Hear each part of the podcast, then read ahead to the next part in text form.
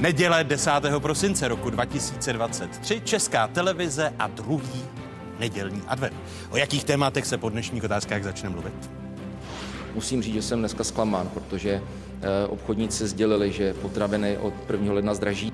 Potraviny opět zdraží, i když daň z přidané hodnoty klesne. Jakou to má logiku? Diskuze předsedy Senátu Miloše Vystrčila, bývalého předsedy Milana Štěcha a místo předsedy poslanecké sněmovny Karla Havlíčka. Pro koalici nejsou poslední měření příznivá. Koalice ztrácí podporu. Jaké rozložení sil by přinesly volby, kdyby se konaly teď? Výsledky aktuálního výzkumu Kantar.cz pro českou televizi v dnešních otázkách. Naši spojenci si uvědomují, že na Ukrajině je v sázce něco mnohem většího než jen budoucnost Ukrajiny. Proto si nemyslím, že budoucí podpora a pozornost spojenců zpomalí nebo zeslábne. Známky sporů ve vedení, menší pomoc spojenců. Jaké zprávy přicházejí z Ukrajiny? Diskuze předsedy zahraničního výboru Senátu Pavla Fischera a exministra zahraničí Slovenska Rastislava Káčera. Vítejte a hezkou neděli vám všem divákům jedničky z Pravodajské 24. Vstupujete do jedinečného prostoru pro diskuzi. Nová doba, nová politická kultura a prý i nová totalita. Od nástupu koaliční vlády premiéra Petra Fialy opozice ve sněmovně pravidelně opakuje, že koalice si osvojila, citujme, totalitní praktiky. Po hnutí SPD si pojem totalita oblíbili i lídři hnutí ANO. Vy máte mé totalitní maníry. Kde jste to vzali, tyhle ty totalitní maníry? Silně to připomíná totalitní maníry. Kde se to vzalo v té koaliční smysce, tyhle ty totalitní maníry? Nechte těch totalitních manírů. Ty totalitní praktiky tady zavádíte vy. My tady máme novou totalitu. Normálně nová totalita, to jsou padesátky. Vy jste skutečně nová totalita jak jsem to tady říkal. Ovládli jste úplně všechno. Nová totalita. Prosím o zařazení bodu, který by nesl následující název Totalitní maníry pěti koalice. Hoval v polovině září v poslanecké sněmovně její místo předseda Karel Havlíček. Prvními hosty dnešních otázek jsou předseda Senátu parlamentu České republiky Miloš Vystrčil z ODS. Hezké nedělní poledne, děkuji, že jste přijal mé pozvání. Hezké poledne. Mé pozvání přijal i právě místo předseda poslanecké sněmovny, první místo předseda hnutí Ano Karel Havlíček. I vám hezké nedělní poledne. Hezké poledne, díky za pozvání. A vítáme bývalého předsedu Senátu a také bývalého předsedu Českomoravské komory odborových svazů nebo Konfederace odborových svazů Milana Štěcha. Vítejte, hezké nedělní poledne. Děkuji za pozvání a hezký den. Začnu Karla Havlíčka. Porozuměl jsem tomu správně, pane místo předsedo, že jste jako hnutí ano převzali retoriku SPD, včetně nadužívání slov totalita nebo totalitní maníry, abyste přetáhli na svou stranu část voličů SPD? Ne, to není o tom, koho chceme přetáhnout, to je o tom, jak vnímáme tu situaci. A já jsem mnohokrát řekl, že se zde objevují prvky určité totality a musíme si pojmenovat, jak totalitu definovat. Promiňte, totalita má poměrně širokou definici, včetně Souhlas. těch prvků. Eh, Souhlas. Tudíž mluvit o 50. letech, jako činí váš předseda. Eh, není to tak, že zkrátka chcete vyhrotit situaci v zemi, abyste převzali část voličů SPD? Nechci vás zkoušet, ale kdo mluvil o 50. letech? Andrej Babiš. Nikoliv o 50. letech. Hovořili jsme o prvcích. O, o 50.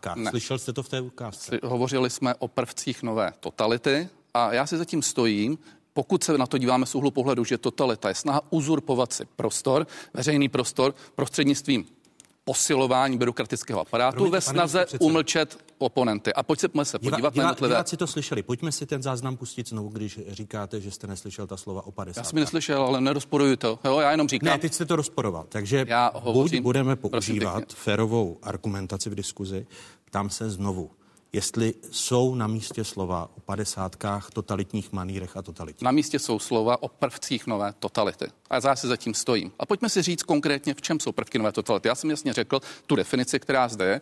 A pokud zde dneska máme pod kontrolou pěti koalice vládu, pod kontrolou to, uh, pěti koalice parlament, pod kontrolou uh, pěti koalice senát, uh, máme zde prezidenta, který je jejich nebo byl jejich kandidátem a neříkám, že to byly nedemokratické volby, tak já jenom říkám, že v této situaci máme být všichni velmi obezřetní, aby nedocházelo k využívání té situace, potom už jenom kousek ke zneužívání té situace. A vy jako média Promiňte, máte ale, stát ale... v čele toho, abyste tohleto kontrolovali. A pokud ano, se lžou kontro... média, to pak kon... to musí dělat, pak to musí dělat opozice. To Tím spíše, ne? že opozice dneska má jasnou nebo většinovou důvěru ve společnosti s ohledem na poslední preference. Eh, stejně tak to měla opozice, když jste vládli vy v časech covidu, ale, ale neslyšel neměli... jsem, promiňte, neslyšel jsem, že by eh, tak často mluvila dnes koalice, předtím opozice o totalitě a o 50. letech a totalitních manírech. A navrhovali schůzi nebo bod v poslanecké sněmovně na téma Eh, totalitní maníry eh, vlády Andreje Babiše. Tam se znovu, jestli si nezahráváte s ohněm a jestli používání takových slov v zemi, kde se konají demokratické volby, kde můžeme protestovat, kde můžeme kritizovat politiky v médiích, jestli si nezahráváte s ohněm. Neza, nezahráváme si s ohněm a kdo jiný to má dělat než opozice, protože ta situace za nás byla jiná. Ta situace za nás byla taková, že my jsme sice měli vládu, a to ještě menšinovou vládu, ale Senát byl pod kontrolou pěti koalice a dnes je to v tomto rozloženo jinak. Tak to je první věc. A o tom rozhodli voliči. Jsou to demokratické volby. Já jsem, Pochybňujete? Vy mě dneska chytáte za slovo, nevím, jestli jste v dobré kondici. Já jsem řekl před chvílí, že to byly demokratické volby, ale to, že to jsou demokratické volby, ještě neznamená, že pokud se tyto prvky objeví a pokud dojde ke zneužití této situace, že na to my nebudeme poukazovat. Co byste očekával od opozice? Když se umlčuje opozice. Co byste očekával od opozice, když zde dochází k tomu, že eh, je zde hm, snaha zavádět a zavádět cenzuru? Co byste řekl na to, když se zde nálepkují všichni ti, kterým se nelíbí ta situace, že to jsou dezoláti, že to jsou příznivci Varšavské smlouvy, že to jsou příznivci, já nevím, Putina, kohokoliv jiného. Vám se to zdá normální? Mně to normální nezdá. A proti tomhle budeme vystupovat. Jestli to někomu nelíbí, tak ať si zapíše za uši, že jsme tady od toho jako opozice a budeme tvrdí a budeme důslední. Eh, litujete toho, že jste vy nepoužívali podobné sousloví nebo podobná sousloví, když jste byli vy v opozici? No tak máme adventní čas, já jsem myslel, že to bude trošku, trošku jiné. Já, já řeknu jenom pár slov k tomu, co jsme teď slyšeli. Eh, prostě to, že ta politika se polarizuje a vlastně každý se snaží využít eh, toho, že buď vládne nebo je v opozici na 100%, to si myslím, že není dobře, protože i když vládnete, tak byste měli brát v úvahu to, že je tady nějaký menšinový názor a měli byste ho nějak zohledňovat a když jste v opozici, tak byste prostě měli nechat eh, toho, kdo vládne, normálně vládnout a neobstruovat a neprojednávat třeba 10 hodin program, a vy tedy připouštíte, myslím, že, že, že ta slova o nové totalitě to, můžou být, já, pane já to, předsedo, i, a... i, i vaší komunikací, když se podíváte ne, ne, a budeme probírat pět ústavních stížností. Já, já jsem přesvědčen, opozice. že, že se dostáváme do situace, která je velmi nebezpečná a to je to, že ten, eh, kdo je politický soupeř, je dneska brán jako nepřítel, jako někdo, kdo chce za každou cenu jenom páchat zlo a Eh, to si myslím, že, že není dobře, protože úkolem té politiky je taky vlastně dávat lidi dohromady a dostávat eh,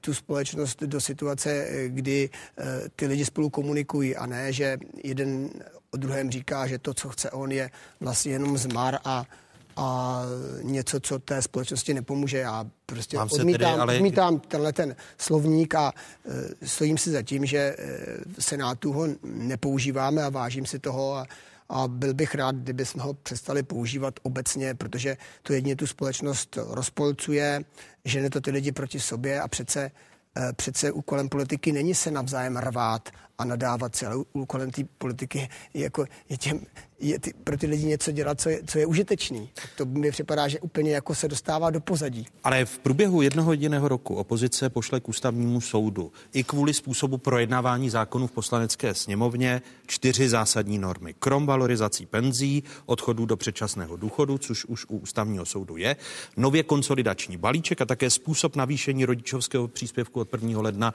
2024, což jste schvalovali nedávno v Senátu. Nejsou ty zmíněné stížnosti opozice ústavního soudu jedním z argumentů pošlapávání práv eh, opozice v poslanecké sněmovně? To, jak dopadnou eh, ta podání k ústavnímu soudu, nechme na ústavním soudu. Já za sebe eh, to vnímám tak, že opravdu, a mluvil jsem o tom, tak dneska opozice se snaží využít úplně všechny prostředky, které má, bez ohledu na to, jestli to má rácio nebo ne, na to, aby zabránila vládě vládnout a dělat ty kroky, které jsou potřeba. Podle vás to tedy a, nevypovídá, ty čtyři stížnosti, je to, o nich je to, mluvím, prostě, nevypovídají to, o pošlapávání jako, práv Snaží se opozice. maximálně využít toho, co jí dává eh, jednací řád a co jí dává naše, naše právo k tomu, aby zabránila vládě vládnout, což je chyba. A zrovna tak jsem říkal, a to nechci bylo zapomenout, že když někdo vládne, tak by neměl zapomínat na to, že jsou tady také někteří, kteří nevládnou a můžou mít rozumné názory, které potřeba zohledňovat. A to si myslím, že dneska nejvíc chybí, protože to, co se děje, totální polarizace a vlastně všechno dělání pro to, abych získal nějaké preference, bez ohledu na to, co je vlastně důležitý a co je správný a předpokladem té politiky je, že se snažíte, pokud je to možné, domluvit. A ne, že, že jako se snažíte co, nejmé, co nejvíce toho druhého zostudit. Přece vůbec není, není dobře, není správně a já dneska jsem na tom začátku nic jiného neslyšel, než to, že e, vlastně my to děláme správně a ještě bychom tam měli do toho kotle jako přiložit víc. Přitopit, aby se to prostě ještě víc vařilo, to je přece bezvadný, máme adventní čas, ale jinak se to vaří, jinak ty lidi jako jsou, e, pak, pak hrozí, že se to prostě přenese někam dál. Podle mě vůbec není, není dobrá politika. Není to dobrá politika, příklady. já se tohle nechci zúčastnit. My, my, Milan Štěch si zažil roli odborového předáka e, v největší ekonomické krizi 21. století, zatím tedy v, v roce 2008 a po něm. Zároveň jste byl i politikem. Jsou slova na místě, eh, nebo jsou sloví prvky nové totality nebo nová totalita eh, připomínající padesátky? Podle mého názoru používá slovo totalita a k tomu dávat ty 50. leta, tak to většina lidí, kteří mají nějaké zkušenosti, respektive znalosti historické, považuje, že to je období, kdyby ten vrchol, politické procesy, lidi dlouhodobě zavřený, lidi popravený a to není dobrý. Na druhou stranu se tady používalo i za mého působení v odborech, že se chováme totalitně proti nám a vystupovali tehdejší představitelé vlády a brali nás na rudo. A přitom eh, odbory v době Richarda Falbra, mojí a mých kolegů po mně, byly považovány český odbory, že jsou jedny z nejvíce proreformních odborů v Evropě. A používají se vůči nám velmi, velmi tvrdý slova. A Máme to tedy brát jako český kolorit, pane Bohužel. předsedo. Eh, kdo si s čím zahrává, tím potom také, jak, jak si schází.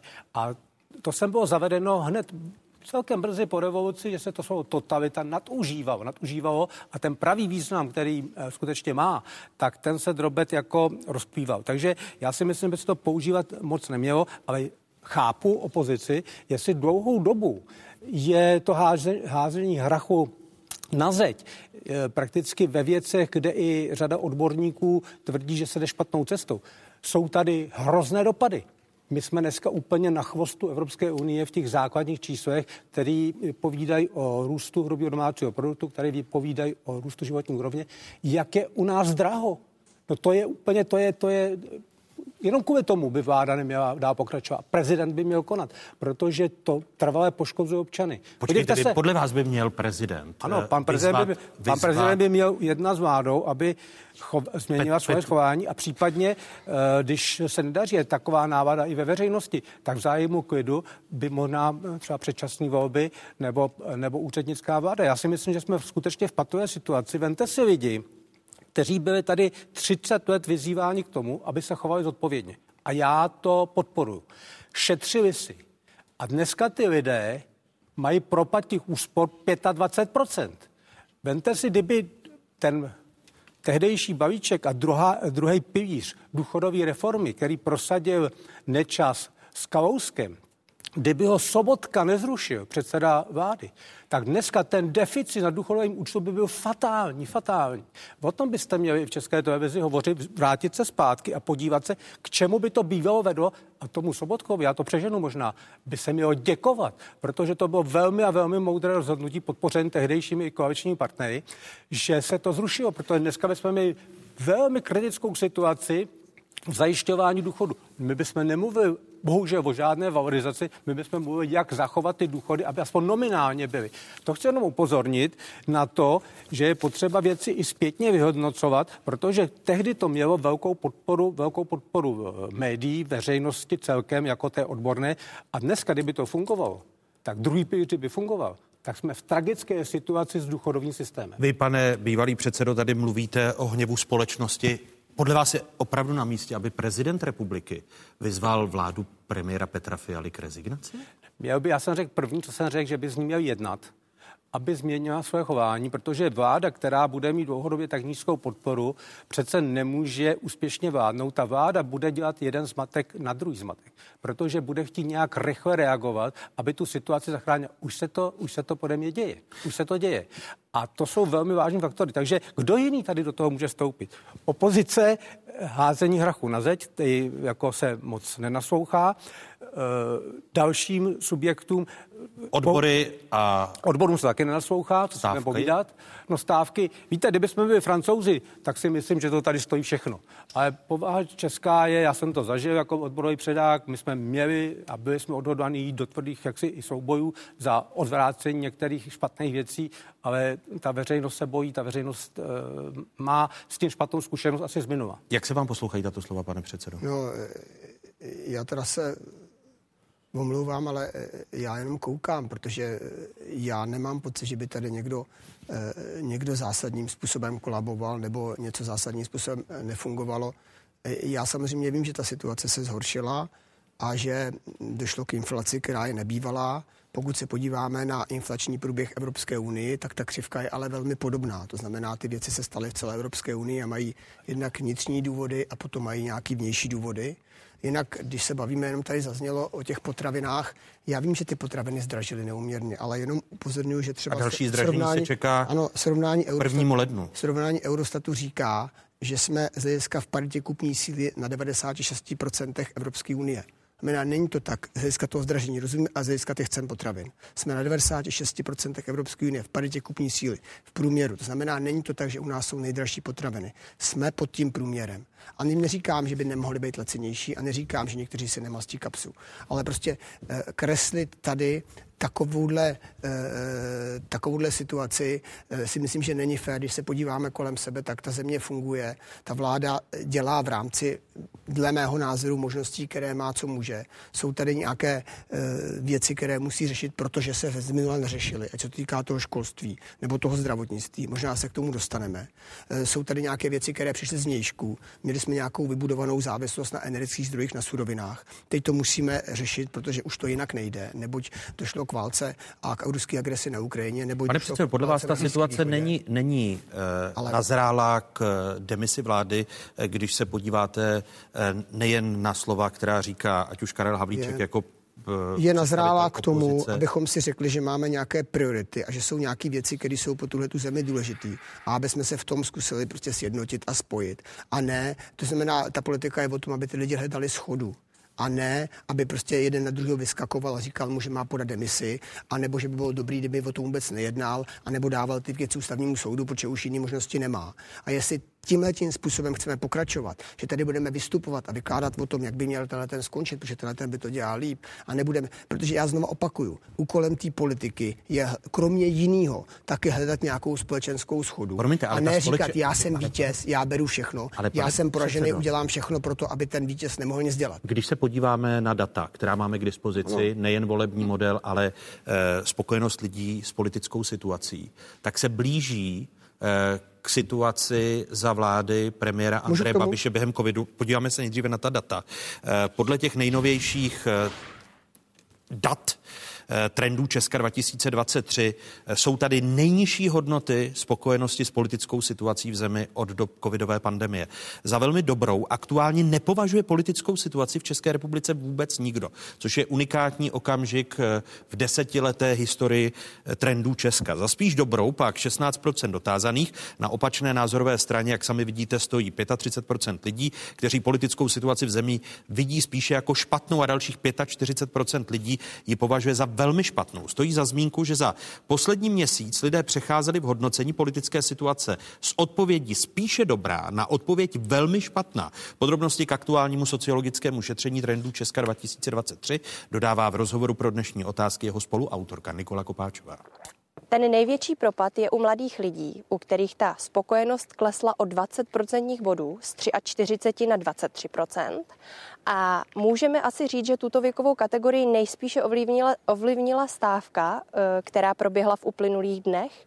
A třeba také to, že se jednalo o téma, které bylo ve školách hodně diskutováno a probíráno. Více spokojení jsou s tou aktuální politickou situací podporovatelé vládní pětikoalice. My ale přesto například u 46% voličů ODS vidíme, že hodnotí politickou situaci jako spíše anebo velmi špatnou. A pak u, u Pirátů je to dokonce 63% voličů. Dodejme, že aktuální vlna trendů Česka 2023 se uskutečnila mezi 13. listopadem až 1. prosincem na reprezentativním sociologickém vzorku 1200 respondentů. Se vám muselo špatně poslouchat, že to jsou i vaši voliči, jo, jo. voliči Pirátů, eh, kteří jsou nespokojeni i s tou situací ve školství, eh, tedy v oblastech, které by pro vás měly být výkladní skříní, vzdělanostní společnost a podobně. Teď já to řeknu, kdybych byl respondentem toho průzkumu, tak bych taky neříkal, že situace politická je velmi dobrá. Neřekl bych to a zkusím vysvětlit proč. Protože pokud eh, ten televizní divák si pustí eh, poslaneckou sněmovnu, pokud se podívá na to, jakým způsobem se tam jedná, pokud se podívá na to, že vlastně tam eh, se nepracuje pro něj, ale že ty lidi se navzájem hádají, tak v tom okamžiku vzniká nedůvěra ve fungování poslanecké sněmovny a parlamentu obecně. Nedůvěra ve fungování parlamentu obecně vede k nedůvěře, v, k nedůvěře v demokracii a v ten systém. A to se projeví potom k nějakém hodnocení, které tady vidíme a my se mu nemůžeme divit. A kroky jedině, vlády, kroky jedině, vlády co by se měli dělat, je, kroky vlády se na tom podílejí. To jsou další věci, které s tím souvisí, protože obecně, a to je logické. Těmi hlavními, ty, ty, eh, lidé nerozumí tomu, proč ten parlament nejedná, proč nezasahuje, proč, no, proč nepřijímá, proč nepřijímá zákony. Že? A ono to úplně nejde, protože máme tu demokracii, která tu brzdí, protože jsou tady možnosti, jak to měnit. A já znova říkám, já se nebudu tady zastávat vlády. Já jen říkám, že k tomu, abychom ty věci vyřešili, eh, vede cesta, kdy budeme hledat nějakou širší, širší schodu na těch problémech, které je potřeba řešit. A ne, že bude ten jeden druhýho osočovat, že má odstoupit, anebo že je totalitář. To Jste prostě nevede ty věci. schodu? Ne, mně to připadá, že to je nějaká groteska, pane předsedo, nezlobte se na mě. Ti lidé se vyjádří naprosto jasně vůči vládě, vůči vládnoucí garnituře.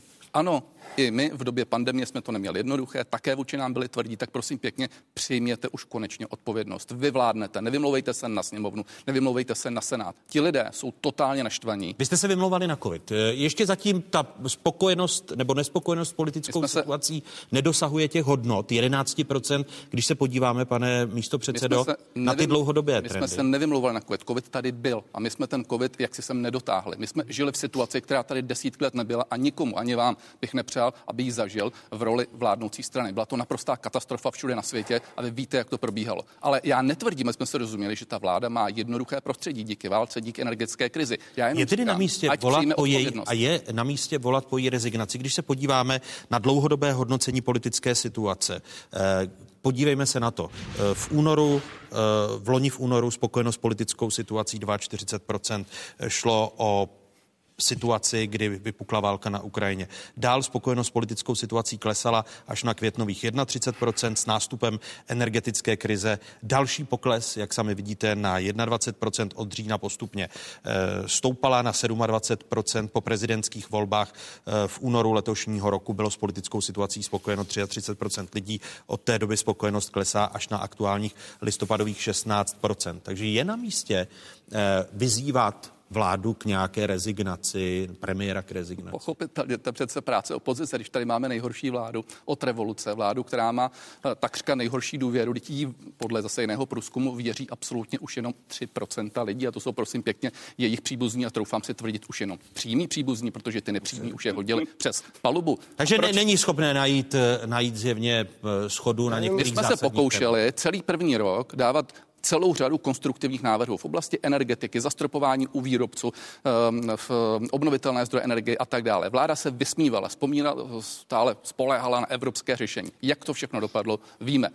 S touhletou vládou Eh, pokud jednáte slušně, tak ona to považuje za slabost. A proč ti lidé nevěří? Oni nevěří proto, protože neplní ta vláda sliby. V oblasti daní, eh, v oblasti školství, v oblasti zdravotnictví. Kam se podíváme, tam není splněný eh, slib. Co se týká ministrů, je to plejáda totálně nekompetentních ministrů až na výjimky. To je jeden nekompetentní ministr za druhým. Tam zatímco, vy jste mě, zatímco vy jste měli kompetentní ministry, třeba eh, ministrní obrany, kterou jste pak odvolávali kvůli Rafo, Rambovi, Hafíkovi a podobně. Já neříkám, že my jsme měli elitu všech nejlepších, ale také pokud někdo nebyl dobrý, tak jsme ho odvolali. Koho odvolal pan ministr, eh, pan, pan eh, premiér Fiala? Teď se na to podívejte na ty ministry. Za normální situace by už ten ministr průmyslu dávno neměl být. A jenom proto, že chce udržet pěti koalici, tak tam nechává pana ministra průmyslu, přetáhnout si částečně energetickou agendu víkendu na úřad vlády. Jak to dopadlo, víme. Bylo to zcela pod kontrolou energetických společností. Jak to vypadá v uh, zemědělství a tak dále. Lžou může, ta vláda, může teda, lžou na běžícím pásu. A to je to, pane redaktore, proč se ti lidé bouří, proč jsou naštvaní. Teď téhle vládě se podařila unikátní věc. Oni pospojili proti sobě zaměstnavatele, zaměstnance,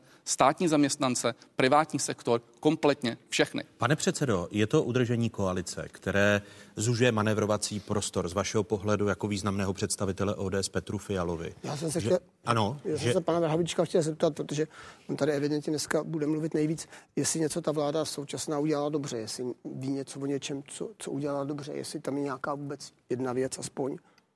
Určitě. Uh, moc toho tady nebylo popravě řečeno, ale co se třeba týká, když už jsem kritizoval pana ministra Síkelu, který tady zkazil, kam tam šlápnul, tak třeba energetický zákon ve smyslu komunitní energetiky, já jsem pochválil, je udělaný dobře. Tečka. My umíme pochválit, pokud někdo něco udělá dobře. Problém je v tom, že to, co se udělá dobře, tak se limitně, pane předsedo, začíná blížit nule. A vy v Senátu, místo abyste jim to vraceli, abyste byli tvrdí a nekompromisní, tak jako to bývalo, ještě když tam byl třeba pan Štěch, a ne, že bychom s ním vždycky souhlasili, tak výsledek je takový, že jim to razítkujete všechno, tak jak si oni pošlou. A když náhodou tam někdo ozve, tak tam ano. přijdou politruci, kteří vás tam znásilní a vrátíte jim to zpátky, vy, tak, jak jim se to líbí. Tím, že jste položil a, Karlu Havlíčkové v rámci diskuze, jsem jo, chtěl, aby, aby vám odpověděl. Je to na můj čas, ne? Ano, tak jo, jo. jste si, tak jste si tak, řekl odpověď. Já, já jenom dvě věci, prostě eh, prosím pěkně, pana Havlíčku, neurážejte mě a neurážejte Senát a neříkejte, kdo je tam ovládá nebo ne. To je, jako, já opravdu mám opravdu velký problém zůstat slušný, protože to, co tady předvádíte, je neuvěřitelné.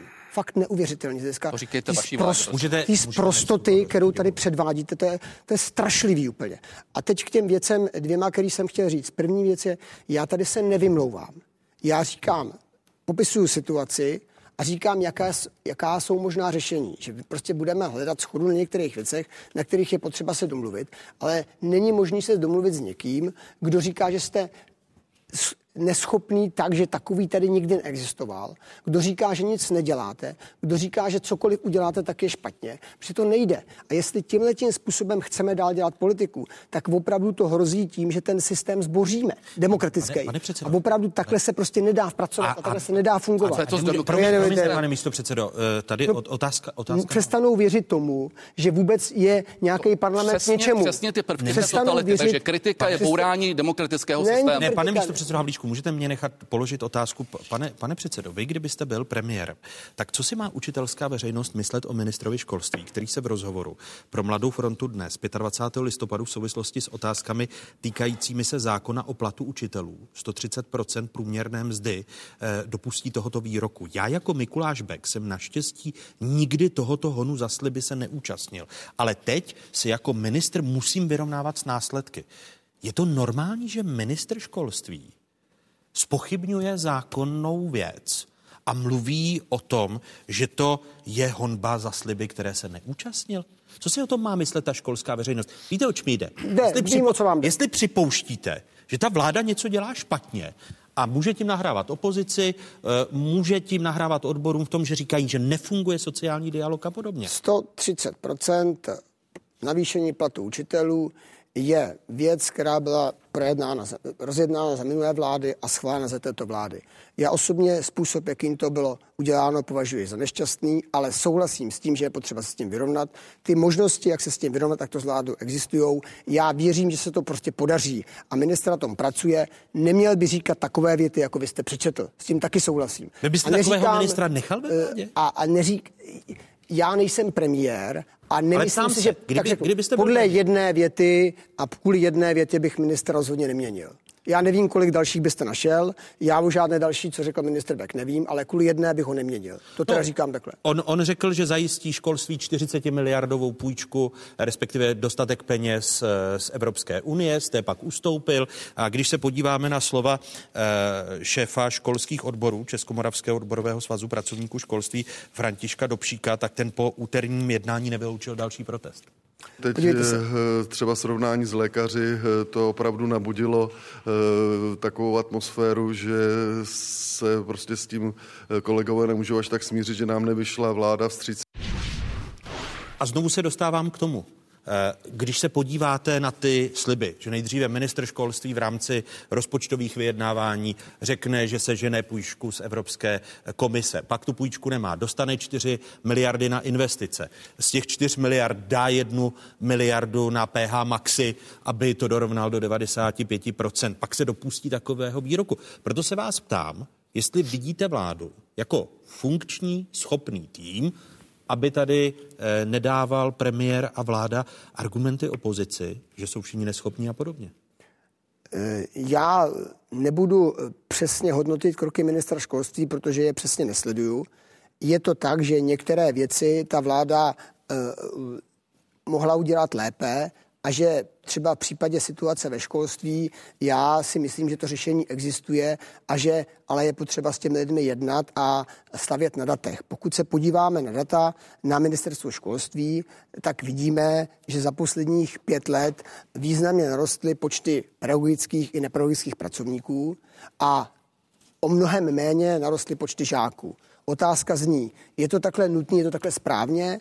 Mají to tak i v jiných zemích Evropské unie. Když se podívám na jiné země Evropské unie, najednou vidím, tady je ten, tady je ten graf, že my máme, my máme 10 učitelů na, na jednoho učitele 10 žáků, v Německu 12, Evropská unie 13, Finsko 17. Takže se říkám, Opravdu jsme tak bohatá země, že můžeme mít eh, na 10 žáků jednoho učitele, když bohatší Německo, eh, bohatší Evropská unie v průměru má 12 nebo 13 a Finsko dokonce 17? Nebo je tam nějaký prostor pro to, abychom se začali bavit o tom, jakým způsobem se přizpůsobíme tomu, co je zhruba průměrem? By, byla by a to podle... si myslím, že je debata, která by se měla vést a kde bychom se třeba i mohli byla, shodnout. A byla by podle vás dobrá rekonstrukce vlády? Aby vláda obnovila svoji důvěru u, u veřejnosti? Já se omlouvám, ale já nejsem člověk, který sedí v vládě a nebudu vám říkat, jestli by se měla nebo neměla rekonstruovat ODS vláda. je opravdu po mně nemůžete chtít, abych říkal, co má udělat premiér nebo jakým způsobem se má chovat vláda. To Tam opravdu, vás jako významného člena ODS. Já za sebe říkám, že je potřeba, aby se vláda snažila více ty věci vysvětlovat, aby se více vcítila do toho, do situace, v jaké se nachází lidé, aby si uvědomila, že člověk, i když třeba ještě na tom není špatně, tak minimálně chce, aby se cítil důstojně, to znamená, aby ty věci, které se dějou, byly s ním e, debatovány, aby on se třeba stal i v některých případem také nositelé té změny, jako to bylo v době, kdy jako se utahovaly opasky a ty lidé říkali sami, že to udělají. A tohle všechno si myslím, že jsou problémy, které jsou před námi a kde se významně ta vláda musí zlepšit. Na nic se nevymlouvám. A říkám, že to prostě jsou věci, kde, kde je, jsou ještě dva roky před náma a my tu ten potenciál k tomu, abychom to zvládli, máme. Ale je pravdou, že pokud budeme obecně tu politiku dělat tak, vítěz bere vše a když jsem v opozici, tak udělám všechno pro to, aby to nefungovalo. To je velmi těžký potom. Pane eh, bývalý předsedo, eh, nakolik té horší politické situaci v zemi i mohou přispívat odbory svými požadavky? Když se podíváte tlak na tlak, eh, kterému vláda ustoupila u lékařů, aby jsme se pak dozvěděli právě u lékařů, ku příkladu požadavek nějakých eh, doživotních rent, který souvisí s přesčasy a podobně. Vám to přijde oprávněné, eh, řekněme, nechci říct přikládat pod kotel, ale jak, jak pak můžou ostatní profese? Pane Moravče, já na toto odpovím, když tak mi to připomeňte. A já jsem hovořil velmi málo, dovolte mi, abych se ještě vyjádřil k tomu vůbec obecnému, proč jsme v takovém stavu. Víte, tady se řeší pořád důsledky. A také můžeme řešit, teď jste mluvil o školství, zdravotnictví, On v rámci podpory konkurenceschopnosti českého průmyslu začíná být průmysl na tom také špatně, obrovský způsob. A takhle můžeme všechno. Ale hledejme příčinu. Příčina je v tom, že Česká republika se dostala do situace, kdy musí škrtat, to já uznávám, ale vlastně se neřeší to, jak k tomu předcházet. A předcházet je tomu, že se budu starat, abych ty prostředky co nejméně musel vykla- vy, vynaložit, to znamená snížení inflace. Proč v době, kdy Spolková republika Německo, a my jsme z ekonomického hlediska velmi, velmi navázaní na Německo, měla inflaci 8-9% a my jsme měli 18. Další věc, která, která je potržení příjmu. Další věc, která je příjmu známý, známý regis, e, e, EET a potom, potom superhrubá mzda. Další věc, která tu je... A co, že co ty požadavky, které od, počkej, vy, vy, vy, vy na výdaje, ano. Odliv kapitálu. Teď od nás do září odteklo 300 miliard, odtékají další.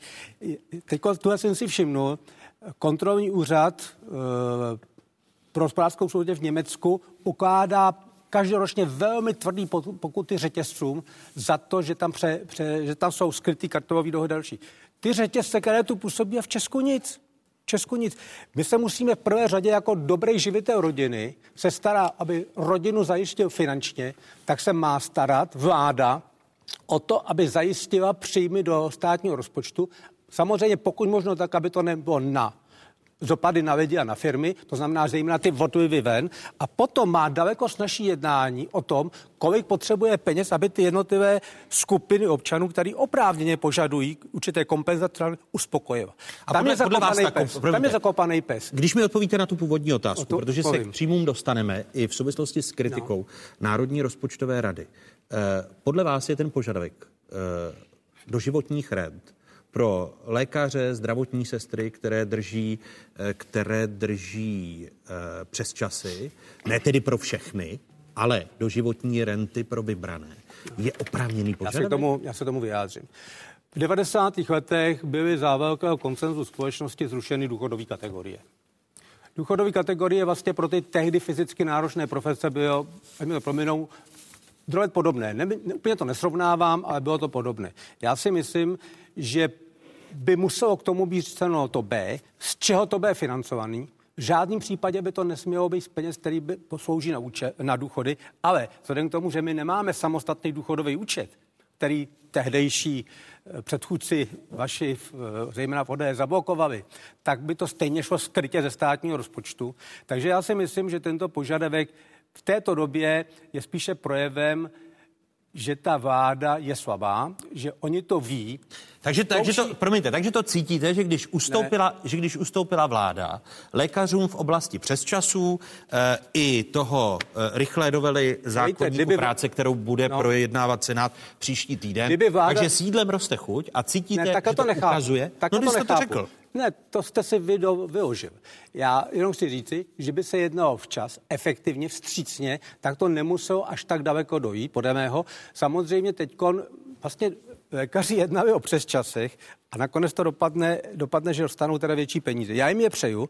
Myslím si, že lékaři si je to tedy zaslouží. na místě požadavek té renty teď? Ne, nebo? není na místě, to říkám jasně, to i z těch předchozích vystoupení vyplynulo a myslím si, že je potřeba jednat o tom, aby takové velké množství přesčasů nemuselo být. Já když přijdu k lékaři, tak je mi smutno z toho, že většinu času ten lékař stráví u počítače, než aby třeba se mluvilo o té diagnoze nebo aby vyšetřoval další, protože oni jsou k tomu byrokratickými e, předpisy vlastními, které tam ve zdravotnictví jsou, nucený. To znamená tu práci toho lékaře odprostit od těchto, bych řekl, neefektivních vlivů, a dát mu prostor, aby dělal skutečně medicínu a aby nedělal administrativní pracovnici. To je řešení podle Vy kdybyste byl premiérem, tak vy byste přistoupil na životní rentu lékařům a sestřičkám? Ne.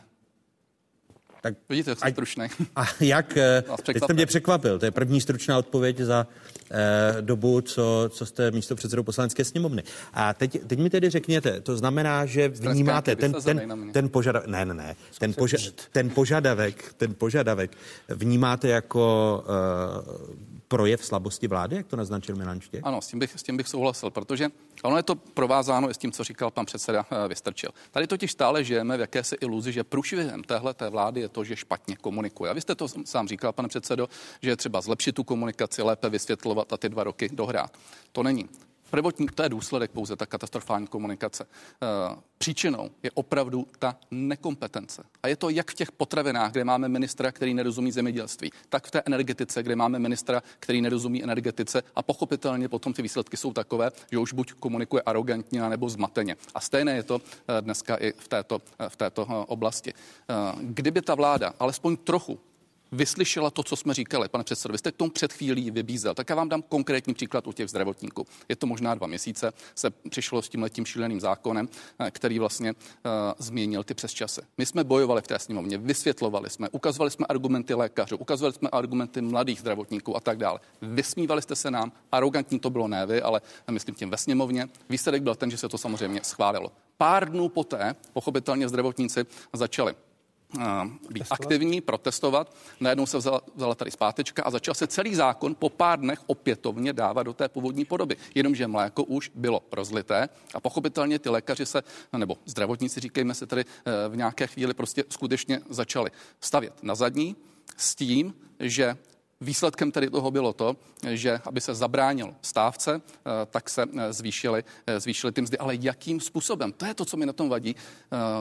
Pan ministr zdravotnictví nějakým způsobem komunikoval, z mého pohledu špatně, nekompetentně a ministr, respektive premiér, místo, aby ho odvolal, tak udělal to, že začal jednat sám, totálně ho podrazil, ve finále jim slíbil to, co řekli a samozřejmě, já to řeknu na tvrdo, sídlem roste chuť. Tak to prostě je. To znamená, v dané chvíli oni si řekli ano, tak my můžeme skutečně přitlačit do rohu a řekneme si ještě o tu vyšší nebo doživotní rentu. A to je v důsledku toho, že ta vláda a ti lidé jsou nekompetentní. Někdy by udělal můj premiér to, že mě jako rezortního ministra by takhle podrazil, že by jednal za mě prý to, prý to bylo svědomím Vlastimil Válka, on se k tomu tak vyjadřoval. Víte co, přece, jako když jste zkušený člověk, to nejde o to, co se řekne poté, svědomí, nezvědomím, to je o to, že on vlastně popřel tím jednáním to, co pan ministr Válek celou dobu tvrdil.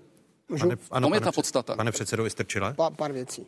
Eh, první je, že tady byl nějaký zákon, v rámci kterého měli lékaři obrovské množství předčasů a je velmi pravděpodobné, že často docházelo k porušování zákonníku práce. Přišel poslanecký návrh, který chtěl napravit, s tím, že byl použit lékaři jako spouštěč toho, aby se začalo jednat, že to takhle dál nejde. A když to někdo chtěl potom dát na zpátek, tak už to stejně bylo jedno, protože ten problém už existoval. I předtím, než byl podán ten návrh toho zákona. Proč to říkám? Říkám to, protože ten systém byl špatně nastavený a nefunkční mnohem dříve, než začala tato vláda vládnout. Mnohem dříve. A předtím tady vládl úplně někdo jiný. Všichni víme, kdo. Ale za nás nestávkoval. No, všichni víme, kdo. No, víme proč, protože ten problém se hromadil a v nějakém okamžiku se stával, to je ten problém. můžu to dokončit, a stával se neúnosný a čekalo se na okamžik, kdy bude možný to spustit a začít, eh, začít to řešit nějakým jiným způsobem a ozvat se. A to se stalo, protože se podal pozměňovací návrh. Takže takhle to je. To znamená, ten, ten problém tady existoval, dlouhodobě byl neřešený vládou Andreje Babiše a stejně tak byl neřešený předchozími vládami. Já to tak nechci říct. Ne, já, já, já říkám, co jak to bylo. Tak a nyní teď to musíme řešit. Řešení přišlo tak, že zašlo vyjednávání s lékaři, které má dvě části. Ano, První je ta, že se přidává a že se berou peníze ze zdravotního pojištění a dávají se na platy podle nějaké dohody, u které byl jak minister zdravotnictví, tak premiér. A druhé je, že to tam zaznívá, že se bude jednat o tom, jakým způsobem se bude do budoucna zdravotnictví reformovat. A, a to, že máme cítíte, šanci... A, a cítíte, cítíte, pane předsedo, eh, že požadavky, nějaké doživotní renty to... jedné, jedné skupiny ukazují na slabost, kterou ta jedna skupina profesní cítí vůči vládě, že vidí, ne. že vláda je slabá? Já, si, já jsem přesvědčený o tom, že mm, to, že někdo dává nějaké požadavky a chce je prosadit, ještě neznamená, že ten druhý, kde odmítne, je slabý. Může to samozřejmě zkusit, protože jídlem roste chuť. To se samozřejmě může stát. A že ta vláda musí říct, že to v žádném případě nepřichází do úvahy, protože v tom okamžiku by se dostali lékaři do podoby policistů nebo, nebo členů armády. Jinými slovy by se mělo říct, a ty dostaneš umístěnku tady a tady budeš teda sloužit a ne nikde jinde. To by samozřejmě s tím muselo být spojeno ruku v ruce, což se mi zdá, že ty lékaři úplně tak teda nemysleli. To znamená, asi to teda není potom tím pádem možné. A co se týká toho řešení ve zdravotnictví, prostě tak se bavíme o tom problému, tak se zase na to podívejme. Česká republika, jak je na tom z počtu doktorů na obyvatel? Jsme tady, 4,3 lékaře. Znamená, tady jsou Poláci pod náma, Slováci pod náma, Dánové 4,4. Znamená, my nemáme špatnou výchozí situaci z hlediska počtu lékařů na počet obyvatel. My nemáme špatnou výchozí situaci z hlediska počtu sester na počet obyvatel. Jediné, co je, je potřeba teď provést strukturální změny, které dlouho nikdo nedělal. A tady ta vláda je dělá, nedělá je všechny dobře, Vždycky ti, co je neudělali, ví, jak by to šlo lépe, to je normální. Sami to nedělali, ale ví, jak by to šlo lépe. To je nejlepší, co prostě tady často slyším, ale nikdy jste to neudělali. Ani ve školství, ani ve zdravotnictví, ani v energetice. Stejně Nic jste neudělali, jste, stejně tak vy jste, ale, ale dneska promiňte, ale by to bylo lépe. Ale vy jste stejně tak kritizovali bych, vládu Andreje Babiše z nekompetentnosti. Já bych to nepoužíval, kdybych a teď, to tady pořád neslyšel. A teď, jako opravdu a teď jste kritizováni Já to nemám vy. rád. Teď jste vy kritizováni. Úkol, ne, já to dopovím. A náš úkol je vykašlat se na to, co bylo a furt se nehádat o tom, co bylo nebo ne. A váš by to měl být taky a bavit se o tom, jak to teda konečně vyřešíme, když se to nepovedlo za předchozích vlád. Pane Protože ten problém nemůžeme táhnout a, dál, a mo, mohu, nezvládne. Mohu jednu věc, kterou zmínil uh, Milan Čtěch i Karel Havlíček. Uh, vy jste předsedou Senátu. Senát by měl být kontrolní, nebo řekněme pojistkou demokracie, říká se tomu nadneseně, uh, nebo korektor návrhů z vlády a poslanecké sněmovny. Když se podíváme na srovnání, ve volebním období 2013 až 2017, kdy vládla koalice sociálních demokratů, hnutí Ano a lidovců, tak vrátil Senát s pozměňovacími návrhy nebo přímo zamítl 76 zákonů z 357. V období menšinové vlády hnutí Andreje Babiše, tedy hnutí Ano a sociální demokracie, poslal Senát eh, zpět do sněmovny 126 z 332 zákonů. A za poloviční čas, tedy za dva roky koaliční vlády Petra Fialy, šlo o 10 zákonů z dosavadních 154. Nedá se říci, že vůči vládě Petra Fialy je Senát schovývavější? Z té statistiky, kterou otázky dali k dispozici? Je to tak, že eh, v tomto případě těch zákonů je méně. Eh, no ale procentuálně, když to, se na to podíváme, tak schovývavost, ta otázka co se, trvá. Co se týká ty úspěšnosti vracení, tak z těch deseti eh, pětkrát eh, Senátu bylo dáno za pravdu, čili v 50%. Já osobně jsem toho názoru, že bychom ty zákony měli vracet častěji, jestli to chcete slyšet. Takže mě, připouštíte, a... že jste schovývavější? No protože ten, ta novela zákonníku práce to ukazuje. Eh, zlegalizovat novelou, novelou stav, který není asi šťastný a může být protizákonný, pak přijímat, a vy to budete dělat příští týden v rámci legislativní nouze v poslanecké sněmovně, tuto rychlou novelu, která to vrací do původního stavu? Já říkám za sebe, že bychom je měli vracet častěji. Eh, bavíme se o tom i na našem senátorském klubu. Eh, je problém eh, velmi častý v tom, já se na to nevymlouvám jenom to konstatuju, že někdy je evidentní, že když to vrátíme a následně to poslanecká sněmovna projednávat, tak fakt se na to nevymlouvám, ale tak to projednání poslanecké sněmovně není otázka dvou nebo tří hodin, jak to bylo vždycky, za, když my jsme byli v opozici. To není pravda. Takže připouštíte, takže, že jste schovývavější kvůli vyhrocené situaci ve sněmovně. Ta vyhrocená situace ve sněmovně prostě jako klade na toho senátora větší odpovědnost z hlediska toho, že posuzuje, do jaký míry to vrácení z nějakého důvodu, který někdy v rámci toho zákona celého se může jevit jako malicherný, eh, nespomalí prostě zásadní změny, který ten zákon připravuje. To znamená, je to fakt těžká situace, ale já znova opakuju, aby to nezaniklo, že jsem přesvědčen, že musíme začít vracet, pokud se ta, eh, pokud se ta kvalita nezlepší častěji, že už to dál takhle nemůže pokračovat, protože to krizový období, eh, kdy opravdu nebylo jiných možností, než rychle zasáhnout, podle mého názoru už je za náma.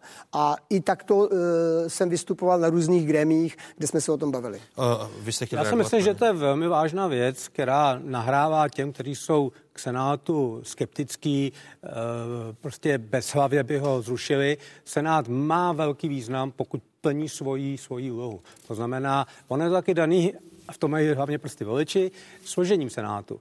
Myslím si, že dneska jsou volení lidi do Senátu, který vystupují jako nezávislí, ale oni za tři dny už jsou členy klubu eh, vládní, vládní koaliční pětikoalice. Takže to je, to je velký problém a myslím si, že transparentní úplně je to, že senátoři někteří, často například pan Eh, bývalý kolega můj, Canov a další, říkají argumenty, které jsou podle mě i z názoru tady ústavní právníků zcela na místě. Jo. A pak stejně asi takem té koaliční vlády je to smetano poctu, je to přehlasáno. Jinými, jinými slovy. Neplní se nás svojí poslání, jste, který má mít, statistiky, a je potřeba okamžitě... Které, promiňte, pane místo předsedo, no. bývalý. Eh, v, s jinými slovy, podle vás, když se podíváte na tu statistiku, tak Senát poškozuje své vlastní postavení do budoucna. Bohužel to musím takto odsouhlasit a je potřeba okamžitě změnit, změnit přístup. Ty senátoři, kteří to ví, že to není v pořádku, protože ty legislativci na těch, vlád, na, té, na těch ministerstvech jsou prakticky plus minus stejný ty najednou nezmoudřely a nejsou stoprocentní. To je to normální. Ale, ale je potřeba teda nepřipustit, aby politický tlak na rychlé schválení šel na úkor kvality zákonu. To není poslání Senátu, poslání Senátu je úplně opačné. Vy jste chtěli jenom technickou? Technická spočívá v tom, že by bylo dobré, aby se spěl na statistiku, když e, e, v Senátu měla sociální demokracie většinu. Tu tam nemáte. To tam máme. A ta byla kolik? To bylo podobný. To, to bylo podobný, jako to bylo předtím. Teď vlastně on tam, tam hovořil o vládě sociální demokracie 13 až 17. Ne, složení senátu, neříkám vládu sociální demokracie.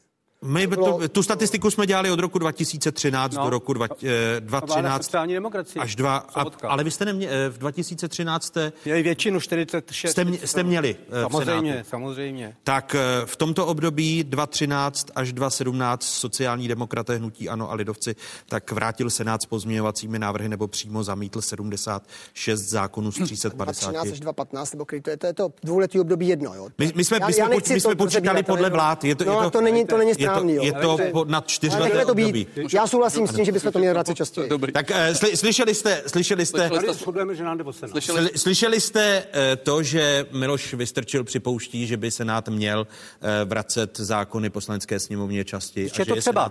chovývavější. Ano, pane místo předsedo. Slyšel jsem to, ale pane předsedo, vy jste předsedou Senátu. A já se vracím No, to je no to víme, že, že je předsedou Senátu, no, to neříkáte nic objevného. No ano, to znamená, zodpovídáte za to. A co? No zodpovídáte. Jak hlasují senátoři? Prosím? Jak hlasují senátoři? Zodpovídáte za to. Vy zodpovídáte za celou poslaneckou sněmovnu? Počkejte vážně. Vy jako teď, předseda, teď prosím vás, nechte mě chvilku domluvit. Ty jako předseda Senátu se nemůžete zříci odpovědnosti za to, že ze Senátu se stal strojek na podpisy. To je realita, protože mimo jiné vy tam máte za ODSku nemálo, nemálo uh, senátorů. Ale já se vracím na ten začátek. A uh, to je třeba s tím krásně provázat, protože já jsem říkal, ano, jestliže tady máme pod kontrolou pěti koalice vládu, pod kontrolou pěti koalice parlament, senát a do značné míry je spojena s prezidentem, tak to může dojít k tomu, že začne využívat až zneužívat toho postavení. A tady na tom příkladu to vidíte úplně nádherně. Takže za nás. Místo předsedo, jenom vteřinku. Byť nechci rozporovat každé slovo. Je vhodné mluvit o kontrole, to je stejné jako kdybych říkal, vládu má pod kontrolou hnutí ano a nerespektoval bych výsledky voleb. Je, je slovo kontrola vhodné, když jde o svobodné rozhodnutí občanů ve volbách? Ale to nic nemá dočinění toho, že by to bylo nedemokratické. Je to demokratická volba, ale neznamená to, že když to lidé takhle namíchali, že nemají tím pádem pod kontrolou. Jestliže mám 108 eh, v poslanecké sněmovně, je, mají pod kontrolou nebo nemá, no samozřejmě všechno převálcují. A stejným způsobem to dneska funguje i v Senátu. Nechte mě, pane předsedo, chvilku. No, já se jenom hlásím, že potom chci mluvit. No, hlašte se, všechno v pořádku. Ale uh, vy už jste zde za začátku řekl, že ta nízká podpora je proto, že vlastně my jsme jako opozice hyperaktivní ve sněmovně, že tam zdržujeme a tak dále. Proto, že lidé nevěří vládě. A teď jste vlastně řekl to, že to, že se to nevrací zpátky do sněmovny, ačkoliv za nás jste to tam vraceli jak na běžícím pásu, je v důsledku toho, že to v té sněmovně potom dlouho trvá. To si z nás děláte legraci, takže vy vlastně říkáte jinými slovy, že se vám to nelíbí, ale proto, aby se to neprotahovalo ve sněmovně, tak to reči nevracíte. To je úplně šílené, to, co jste řekl. Nezlobte se na to. Co je tedy potom rolí toho Senátu? To mi teda vysvětlete. Jestliže notabene na některých výborech to tam neprojde, pak tam nastoupí prostě vaši političtí činitelé, zakleknou na ně a výsledkem mm. toho je to, že do rána změní názor. To se vám zdá, pane předsedo, jako normální? Místo tedy jako normální fakt nezdá. Ještě ještě, jednou. Žádní političtí činitelé na žádné senátorské kluby nezaklekávají. To prostě není pravda. Dobré ráno. A pokud, a teď, jsem, teď se dostávám přesně k tomu, co teď tu reakci si prosím všichni zapamatujte. E, to, kdo si to nedovede představit, ten, kdo si to nedovede představit, vlastně toho musí být dnes a denně svědkem.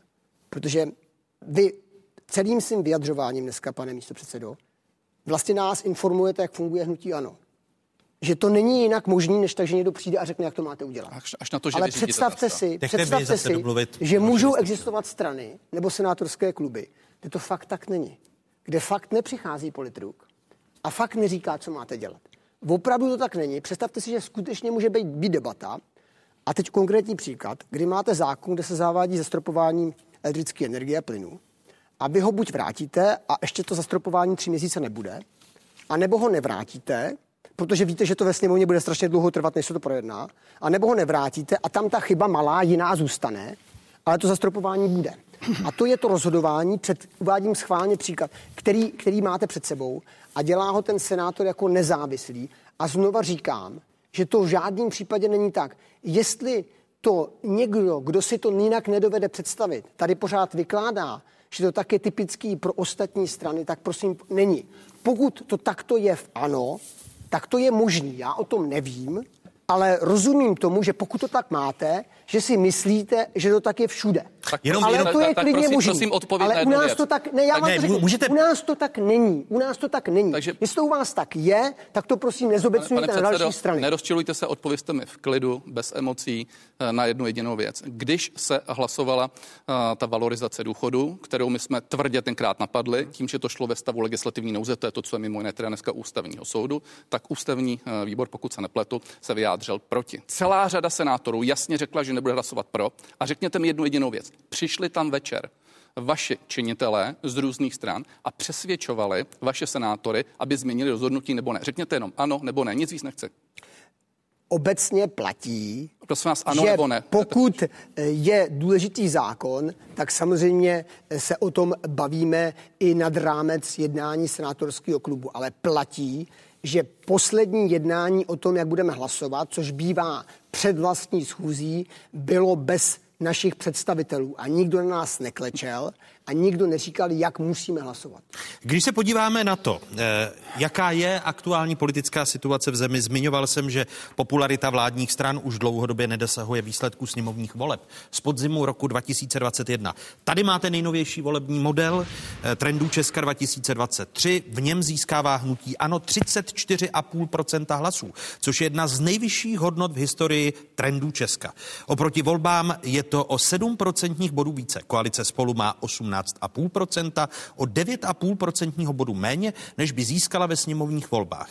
Třetí Piráti 12%, hnutí SPD 10%, starostové a nezávislí 7%. Mimo poslaneckou sněmovnu by získali, zůstali sociální demokraté, kteří by získali 4%, zelení 3%, přísaha a KSČM schodně 2,5%, svobodní a trikolora schodně 2% hlasů. A výsledky, pokud by politické strany kandidovaly samostatně, už vidíte. První hnutí ano oproti minulému měření si polepšilo o 2% body, získalo by stejně jako v koaličním modelu 34,5% hlasů. Druzí občanští demokraté 12,5%, třetí Piráti 11,5% a dále SPD z 10, starostové se 7, do sněmovny by vkročila ještě TOP 09 s hraničními 5%, mimo sněmovnu by zůstala vládní KDU ČSL, které poslední model přisuzuje 2% hlasů, před branami sněmovny také sociální demokraté, ti mají 3,5 2,5% hlasů, zelení 3, komunisté a přísaha 2,5, trikolora svobodní stejně jako lidovci 2% hlasů. Nejnovější vlna trendů Česka 2023 se konala od 13. listopadu do 1. prosince. Zúčastnila se jí víc než tisícovka respondentů. Statistická odchylka se pohybuje v rozmezí plus minus 1% bodu u stran s nízkým ziskem až po zhruba 3% nebo 3% body u stran s vysokým ziskem. Podrobnosti k volebnímu modelu dodává v rozhovoru pro dnešní otázky spoluautorka šetření Nikola Kopáčová. Přízeň ODS klesá z několika konkrétních důvodů. Jedná se hlavně o události, které se odehrály za poslední měsíc a které nám respondenti zcela spontánně zmiňovali. Například schvalování konsolidačního balíčku, které taky souviselo s nepopulárními opatřeními, velký schodek rozpočtu, anebo třeba situace ve školství a zdravotnictví, což také souvisí s proběhlou stávkou. Očekáváte, pane předsedo, vystrčilé politické otřesy v příštím roce, kde nás čekají hned dvojí volby do Evropského parlamentu a do krajů a ty volby do Evropského parlamentu se staly osudné výsledky i pro vládu Vladimíra Špidly, pro někdejší vládu sociálních demokratů? Ty výsledky nejsou dobré a je nutný z toho vyvodit důsledky. Myslím si, že v tuhle tu chvíli, ale je to tak, že jsme v polovině vládnutí. Ty kroky, které musíme dělat, jsou nepopulární. Jak jsem říkal, nemyslím si, že se vždycky daří dostatečně vysvětlit, proč je děláme a souhlasím s tím, že někdy i ty kroky, které vedou k těm změnám, nepůsobí tak, že by byly všechny úplně promyšlené. Ale co se týká těch změn, tak bych počkal poté, až proběhnou evropské volby a potom volby krajské. Ale proto, proto, tak, a potom, nemyslíte, potom že, se pro, uvidí. že po evropských volbách může dojít k zemětřesení uh, a může koalice spolu vystřídat premiéra, jako tomu bylo u sociálních demokratů po evropských volbách, když byl premiérem Vladimír Špidla? Nepředpokládám to, nepředpokládám to za sebe. E, našimi hosty dál zůstávají Miloš Vystrčil, Karel Havlíček a Milan Štěch. Zajímavá politická diskuze bude pokračovat po stručných zprávách. Na spravodajské 24. podíváme se také na dění v zahraničí, konkrétně Ukrajina a Blízký východ. Našimi hosty budou předseda zahraničního výboru Senátu Pavel Fischer a bývalý ministr zahraničí Slovenska Rastislav Káčer. A ještě přijměte pozvánku k úternímu vysílání Fokusu, který na 24. začíná po 8. večer. Umělá versus lidská inteligence. Které se máme bát víc? Sledujte Fokus Václava Moravce. Tentokrát na téma Vzestup a bát inteligence. Pozvání přijali profesor umělé inteligence Michal Pěchouček, neurochirurg David Netuka, archeoložka Sara Polak, vědec Tomáš Mikolov, právní vědkyně Alžběta Solarčik-Krauzová a etik David Černý. Přímý přenos z Českého institutu informatiky, robotiky a kybernetiky ČVUT v úterý 12. prosince po 20. hodině na ČT24.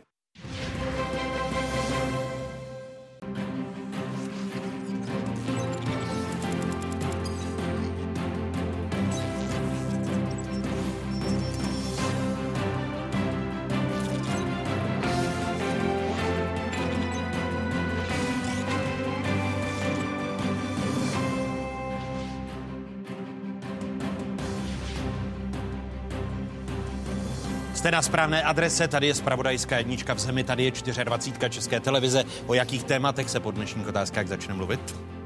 Mě strašně baví, že se tím zabýváme, to znamená institutem svatby, o které už přestává být zájem, jestli jste si nevšimli. I v Senátu bývá veselo. Jak funguje tuzemská pojistka demokracie? V pokračování diskuze Miloše Vystrčila, Milana Štěcha a Karla Havlíčka. Ve skutečnosti jsou Spojené Arabské Emiráty hlavním obchodním partnerem Ruska v arabském světě. Spojenectví Ruska a arabského světa. Co bude znamenat pro Evropu? Diskuze předsedy zahraničního výboru Senátu Pavla Fischera a bývalého ministra zahraničí Slovenska Rastislava Káčera. Ještě jednou hezké nedělní odpoledne vám všem divákům z Pravodajské 24. Stále jste v jedinečném prostoru pro diskuzi a našimi hosty zůstávají předseda Senátu Miloš Vystrčil z ODS, místo předseda poslanecké sněmovny, první místo předseda hnutí Ano Karel Havlíček a bývalý předseda Senátu a bývalý předseda Českomoravské konfederace odborových svazů Milan Štěch. Pánové, ještě jednou vítejte ve druhé hodině otázek na 24. Dobrý den. Dobrý den. Dobrý den. Podívejme se ještě v souvislosti s nejnovějšími výzkumy trendů Česka, jak by vypadala poslanecká sněmovna. Tedy podívejme se na rozdělení mandátů v případě, že by kandidovala koalice spolu.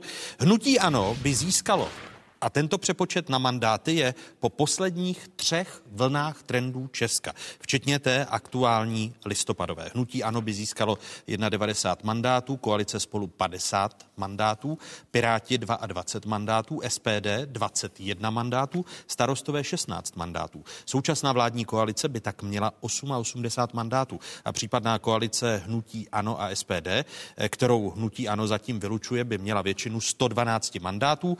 Výsledek roz rozdělení mandátů se odvíjí, jak jsem zmiňoval, od sběru dat v průběhu posledních tří měření.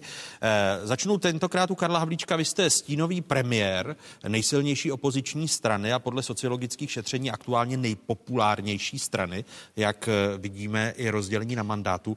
E, považoval byste za podvod vůči voličům, pokud se po volbách skutečným premiérem nestanete a bude jim Andrej Babiš?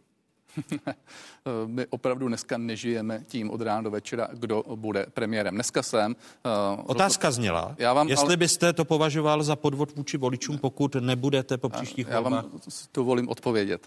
Hnutí ano rozhodlo, že budu stínovým premiérem, to znamená mým úkolem je dovést stínovou vládu do vítězných voleb, zásadním způsobem zvítězit v těch volbách, tak, aby jsme my byli ti, kdo budou sestavovat kabinet, to znamená, aby jsme tam byli vůdčí stranou a současně v té době si jasně musíme říct, kdo bude eh, pochopitelně finálně eh, premiérem. O tom musí pochopitelně opět rozhodnout, tak jako to rozhodlo není eh, předsednictvo hnutí ano s pověřením členské základny hnutí ano. To znamená, jestli se mi ptáte, jestli jsem připraven přijmout pozici premiéra za předpokladu, že k tomu bude konstelace, odpovídám samozřejmě ano a děláme všechno pro to, aby jsme takhle zvítězili. Ptám se znovu, jestli byste považoval za podvod vůči voličům, pokud těsně před volbami a po volbách byste e, nebyl už premiérem, ať už stínovým nebo pak skutečně? Jak můžeme říct podvod, když nevíme, jakým způsobem ty volby dopadnou? Přece to všechno bude se e, vypočítávat a realizovat v momentě, jak Tedy, neuk- tedy to, že jste stínovým premiérem, neukazuje na budoucnost. No tak já, já, řeknu, já řeknu příklad.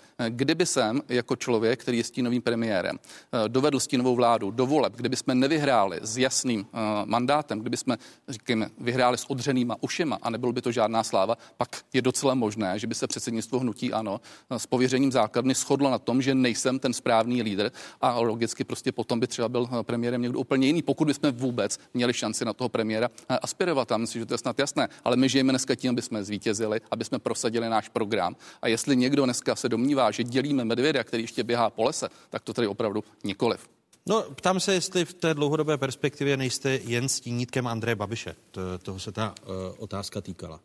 Nejsem stínítkem pana Babiše, protože kdyby stínítkem pana Babiše, tak bych tam nebyl. Pane Moravče, já možná na rozdíl od jiných politiků nemám zapotřebí nezbytně být eh, v politice. Já jsem tam šel jako člověk zabezpečený, jako člověk, který 30 let zodpovědně dělal svoji práci a který se rozhodnul, že bude něco měnit. A nejsem Andrej, Andrej Babiš sám říkal, že nebude kandidovat na prezidenta, nakonec kandidoval, hmm. že nebude eh, předsedou vlády nebo předsedou hnutí ano, když hnutí ano zakládal. Ptám se tedy, jestli vašim slovům můžeme věřit, že když jste teď stínovým premiérem, tak eh, jestli když vyhraje hnutí ano, což ukazují ty aktuální průzkumy, jestli budete i skutečným premiérem, nebo jestli si to vezme Andrej Babiš. Ta Vás, vás trápí, že máme více osobností v hnutí, ano, je to jedině dobře, ale ano, ještě jednou. z vás, pane Strčil, já nevím, jste se nevzal prášek dneska, sklidněte se, je to diskuze mezi mnou a panem Moravcem a já ještě jednou odpovídám na to, že jsem připraven, když tomu bude konstelace, pochopitelně tím premiérem být, ale stejně tak, pokud bychom neuspěli tak, jak si představujeme, tak jsem připraven respektovat to, že názor prostě hnutí ano může být jiný. Je na tom něco divného? Eh, tady byla... Můžu, ano, můžu, jste chtěli já, já jsem jenom k tomu, mě, mě napadla taková věta, že, eh, že prostě vzhledem k tomu, jak tady pan Havlíček vystupuje, tak ono to je úplně jedno, jestli bude premiérem nebo ne, protože buď to bude Andrej Babiš, nebo bude ho řídit Andrej Babiš. To je úplně jedno. A možná, že je horší, když ho bude řídit a bude někde jinde. Vy jste Karlu Havlíčkovi vyčítal, že ne, ne, to, co protože, člověk říká, tak ne, ne, já to říkám, že když, když použiju... O no, té právě, tak jestli no, to takže, není situace ne, ne, v ODS. Ne, já jsem myslel, že... že ten popis té situace a to jeho způsob považování říká, že je úplně jedno, zda bude premiérem kdokoliv, ano, stejně ho bude řídit Andrej ne, Zdá se vám něco divného na tom, pane tak, předsedo? Tak to vycházelo ne, z toho, zdá se vám něco divného, pane předsedo, na tom, že je někdo pokorný a že ne, ne, v době, kdy ještě je dva roky do voleb, takže tady nechodí, vy chcete takže, takže, takže, takže, tady nechodí prostě s plackou a nekřičí, já budu, já budu, já budu, já budu, já budu, já budu premiérem. Já jsem se do vás nekopal ve smyslu toho, že vaše preference není žádná sláva, naopak beru je s pokorou, nesoustředím se na strany. Vy chcete dělat prognostika eh, jako bývalý, soci, eh, nechci říct bývalý, bývalý sociálně demokratický předseda Senátu v sociální demokracii jste měli jedno prognostika. Vy si chcete dopustit prognózu? Ne, tady jenom k tomu poznámku. Já si myslím, že pokud eh, ty výsledky voleb budou plus minus nějak podobné, což nebude úplně nejlepší řešení, tak to dopadne tak, že ano, asi těžko půjde skutečně se SPD a uvidíte, že tady je ta 50 plus minus, že se, že se rozpadne a najdou tam spojence, ale za jedné podmínky a to, že premiérem tady bude pan Havlíček. Otázka bude, co z Paska, co udělají dohromady. Já mám strach, že pokud ten vliv toho ano tam bude tak silný, takže pan předseda Babiš eh, neopustí své zájmy, který neopouštěl ani v minulém období, to znamená, je největším dodavatelem potravinářského zboží do obchodní sítě. A hlavně eh, hnojiv.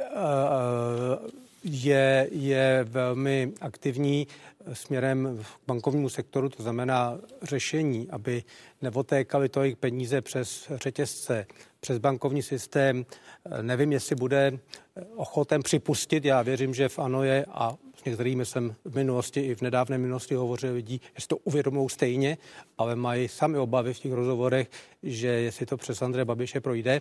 Takže já si osobně myslím, že by bylo potřeba, aby ta budoucí vláda, která podle mýho bude založena na, na ano asi, tak aby měla drobé to složitější v tom, že nebude moci jednostranně přijímat některá opatření, která sice kosmeticky se budou zdát, jsou dobrý, ale nebudou se v podstatě řešit to, co já považuji, a nejsem jediný za velikánský problém. Nedávno paní docentka Švihlíková řekla, že to, že otéká to i prostředků do zahraničí z České republiky, je podělanosti, dlouhodobou podělanosti české, českých politiků. A já toto podepisuji a pokud to nezměníme, pokud to nezměníme, bude ty problémy řešit každá vláda. Bude ořezávat občany, bude stagnovat životní úroveň, budeme mít pořád reálné mzdy dost propadlé, před nám, pojďte se před náma Promiňte, ale, v tom ale, žebříčku, ale, to Ale, ale ne, není tady zásadní problém i o odborů, eh, které nepojmenovávají vliv velkých ekonomických skupin, respektive oligarchů na českou politiku, protože my to můžeme ukázat, pane bývalý předsedo, na jednom konkrétním příkladě.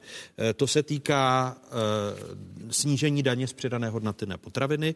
Eh, kritici upozorňovali na to, že to nakonec potraviny nezlevní. Teď se dozvídáme, že naopak může být ještě dráž. Prezident Svazu obchodu a cestovního ruchu Tomáš Prouza tvrdí, že dodavatelé už obchodníkům oznamují, že budou od ledna zvedat ceny o 5 až 10% Důvod růst energií a škrtání dotací. Tady jsou jeho slova.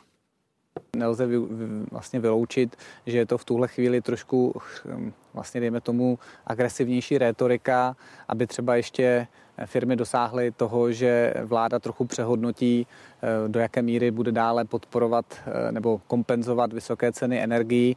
Eh, takže možná je to ještě součást nějakých takových vyjednávání Dodává v rozhovoru pro dnešní otázky hlavní ekonom České bankovní asociace Jakub Seidler a dodává, že vývoj v Česku a na Slovensku je unikátní, protože v ostatních zemích Unie potravináři signalizují, že ceny budou spíše klesat nebo že nebudou tak e, výrazně růst. A znovu se dostávám k tomu, že tady nefungují kontrolní orgány typu antimonopolního úřadu, Českého telekomunikačního úřadu. Podívejme se, kdo vlastní eh, zemědělský řetězec, potravinářský řetězec, jaký je vliv oligarchů této země na jednotlivé složky. Proto se ptám, jestli Já... ta, sem by neměl směřovat hněv odboru. Víte se, odbory si můžou vzít takovou jako širokou, široký záběr ale to není jejich poslání. Jejich poslání je hájit ty zájmy zaměstnanců. Eh, já bych si představil, aby to bylo ještě důrazněji, ale chápu, bylo to i za mojí, mojí doby, kdy jsem byl v čele odboru, že to je strašně odvislé od ochoty občanů, zaměstnanců se na tom, na tom podílet. Takže já bych odbory nevinil, dělají to, co eh, dělat mají, co jim taky umožňuje situace, ale myslím si, že je potřeba, aby tady vznikla taková vláda, a aby jednali opravdu i s opozicí. Protože ono to potká každou vládu, třeba za, za pět, za deset let, jestli se nezmění ten přístup, že si budou Českou republiku, ty nadnárodní řetězce vážit tak jako Rakousko, Německo a další, že tady budou mít přiměřený zisky, že tady budou reinvestovat a ne, že budou jenom od nás peníze vyvádět. A to se týká i bankovního sektoru. Pojďte se teď poslední výsledky. Lídr eh, v loňském roce zvýšil teda obrat, ale také velmi výrazně, ještě dynamičtěji zvýšil zisk a ten se, ten se odleva. Já nejsem žádný eh, zpátečník, že budu tvrdit, že ten zisk mu nepatří. Patří. Ale ať se to chová plus minus jako v tom Německu, kde je, kde je doma, protože Česko, my na to nemáme, aby jsme tady ty občany ještě, ještě zatěžovali vyššími cenami, než e, je únosný vzhledem ke kupní síle. To je potřeba řešit a pak se budou i snáze řešit ty problémy na té výdajové straně těch veřejných rozpočtů. Eh, k výdajové straně i, i k té příjmové se ještě dostaneme. Pane předsedo Vystrčile, neukazuje se tady ta slabost státu, když se podíví, podíváte na to, eh, co se bude dít od 1. ledna s potravinami, které namísto toho, aby v souvislosti s konsolidačním balíčkem a snížením daně z přidané hodnoty u, u vybraných potravin, eh, tak namísto toho, aby klesaly, tak porostou? Já tady souhlasím s tím, že musíme dosáhnout toho, aby stát udělal všechno pro to, aby eh, maximálně využil institucí, které mají, mají eh, dozorovat to, jestli není porušován zákon. Na druhé straně je to prostě tak, že cenu potravin eh, neurčuje stát.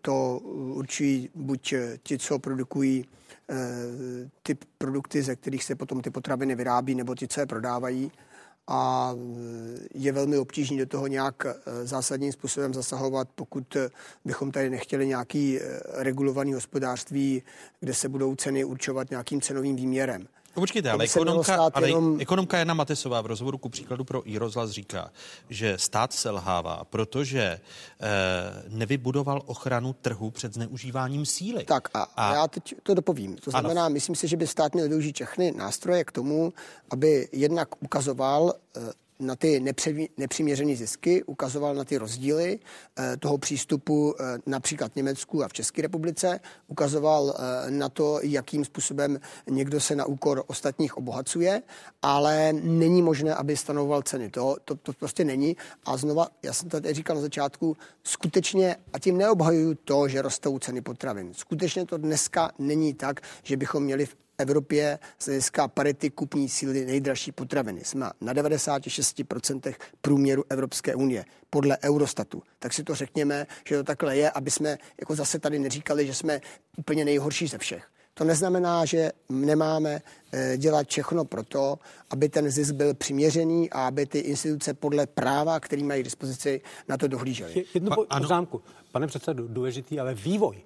My jsme na tom byli už daleko lépe před dvěma, třema lety ten vývoj, ten trend, ty, ty vidíš, když žili ve špatných podmínkách a postupně si zlepšovali, tak to nějak unesli. Ale když se jim nějaká životní úroveň začne propadat a poměrně rychle, tak se nedivte, že ta naštvanost je vysoká. Díval jsem se na to a doporučuji speciální pořad České televize, kde se udělá, zmapuje ten průběh ceny k paritě kupní síly. Doporučuji na to, byl jsem sám překvapen, že to eh, je, že to prostě podobný vývoj, podobný, říkám stejný, má ve spoustě zemích Evropské unie. Ale pak je otázkou, jak je to v ostatních komoditách, ku příkladu elektřiny a podobně. No, kdy, vy, kdyby, vy, kdy, vy, kdyby, vy kdybyste byl, pane hmm.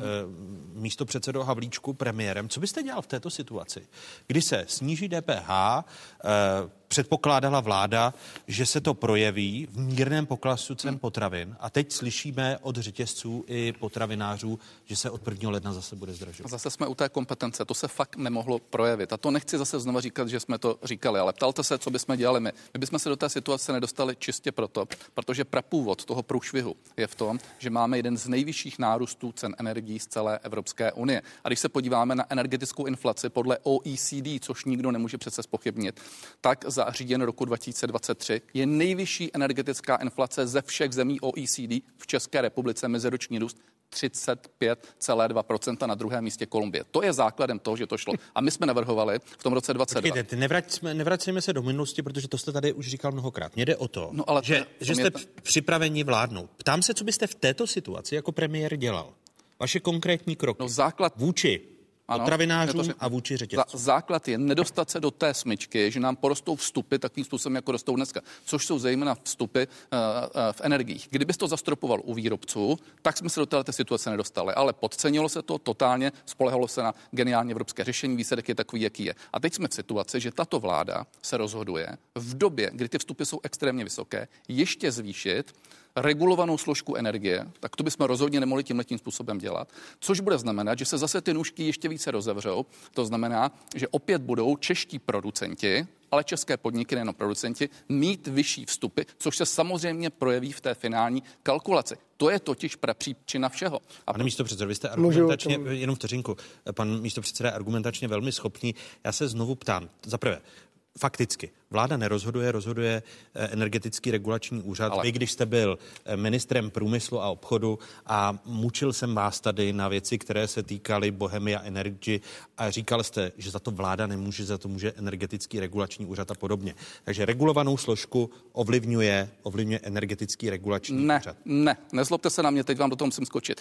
Samozřejmě, že jestliže vláda rozhodne, že nevyplatí 64 miliardy korun, tak regulační úřad pracuje s tímhle zadáním. A ano, on už potom samozřejmě kalkulačně rozpočte, jakým způsobem se to přenese na zákazníky A nebo zákazníky B. to je pravda, ale Takže vy byste, vy, byste teď ze stá, vy byste teď ze státního rozpočtu, tedy kdybyste byl premiér, tak byste dal eh, jak velkou částku ze státního rozpočtu? Proč ze státního rozpočtu? No tak odkud byste to vzal? Proč tady máme emisní povolenky? Emisní povolenky nám sem jdou ve výši 38 miliard korun, ne do modernizačního fondu, ale na ministerstvo financí. Nebyl ještě schválený zákon a já se ptám, proč nemůžeme z emisních povolenek platit ještě podporu obnovitelných zdrojů, když to doposud šlo a nepřijali jsme zákon. To je jednoduchá otázka. Můžu? Eh, já odpovím eh, na základě toho, co už víme. Tady je potřeba co nejdříve mít další zdroj elektrické energie, například jaderný blok a v době, kdy jsme ho měli začít stavět, tak jsme řešili bezpečnostní problémy a tím pádem se celá výstavba jaderné elektrárny Dukovany a dalších zpomalila. To nemyslíte to byla, vážně? Či to byla to nemyslíte vážně? Teď se, teď se tady jsme nespozdili se ani druhá, vě, druhá věc, kterou jsem chtěl říct, je, byli tady prognostici, kteří říkali, když nebudeme mít plyn z Ruska, tak to špatně skončí, to uh, budou ceny plynu o stovky procent nahoru, nic takového se nestalo. A odkud máme to je asi, odkud to, je asi, to je asi důvěra uh, a důvěrhodnost vašich, vašich tvrzení. To si můžeme na to a, zareagovat. Takže tohle, Řinku, vydržte. Tohle jsem chtěl říct. A potom já se no, ale vrátím ještě k tomu. Já, já nelžu. Místo, lžete. Odkud máme dneska plyn?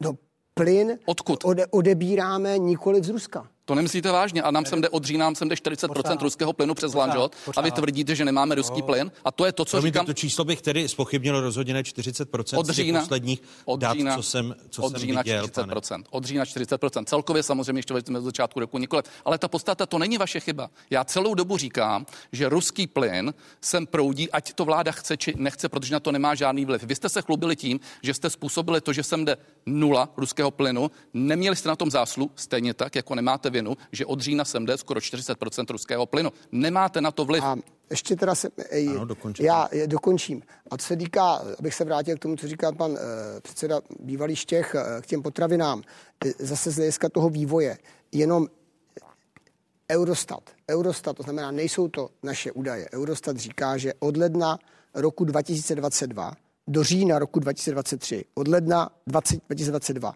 se zvýšily ceny potravin v České republice o 23 v, v Průměr v EU je 22,6. Znamená, je tam rozdíl 0,4 Slovensko 32%. To vyhání Maďarsko, Balkán. Já vysvětlu. Polsko 24%.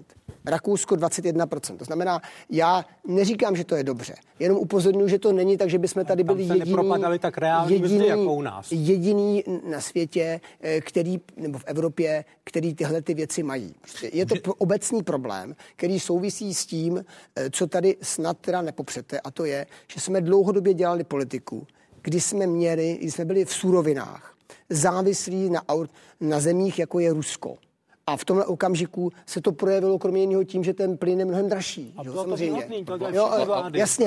Ale, ale, ale to, to jsme nebyli my, nebyli to byli schopný, Němci závislí. Chápete to? Schopný, že, že my jsme to neovlivnili. Můžete mi na závěr všichni odpovědět na otázku, která souvisí s nejnovějším stanoviskem Národní rozpočtové rady. A teď je jedno, jestli opozice se ujme vlády až za dva roky, eh, anebo budou předčasné volby, anebo co s tím udělá vládní koalice. Eh, konsolidační balíček, do kterého vláda investovala zásadní díl svého politického kapitálu. Eh, Národní rozpočtová rada v tomto týdnu skonstatovala, že strukturální deficit veřejných rozpočtů by se měl v roce 2024 zlepšit a přiblížit se k hladině 2% hrubého domácího produktu. Rada konstatuje, že i přes toto zlepšení, které lze přičíst konsolidačním opatřením vlády na rok 2024 a 2025, zůstává v systému i nadále zabudována silná strukturová nerovnováha, jež si vyžádá další opatření na příjmové i výdajové straně po roce 2025. Volby máme mít řádné na podzim roku 2025. Eh, souhlasíte s tímto konstatováním, Milan Štěchov? Tak já ty makro výchozí čísla nevím, ale dovedu si představit, že je to pravdivý obraz a řešení. Řešení. Řešení je, že stát, jak si hovoří o snížení těch provozních nákladů, ale to není tím, že propustím 50-70 tisíc zaměstnanců, což jsem teď slyšel, ale to je tím, že tu byrokracii, který ty zaměstnanci dělají, prostě zruším. Já jsem několikrát prosazoval a hovořil jsem o tom určitě i v televizi, že když se přijímají nějaké nové zákony, Podmínkou by mělo být revize těch stávajících, které to upravují, a návrhy na zrušení toho, co je nadbytečné. To se týkalo i například, jsem tady hovořil nepřímo, i těch, i těch lékařů.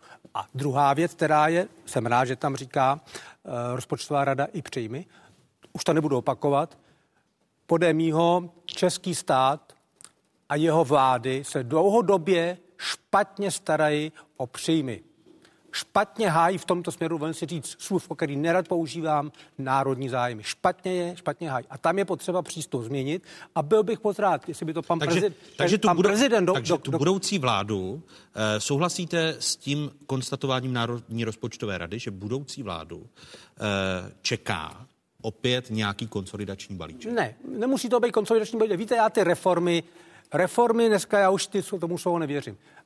Aby normálně pracovala. Když budou ty instituce kontrolní vidět, že v Německu kontrolní úřad e,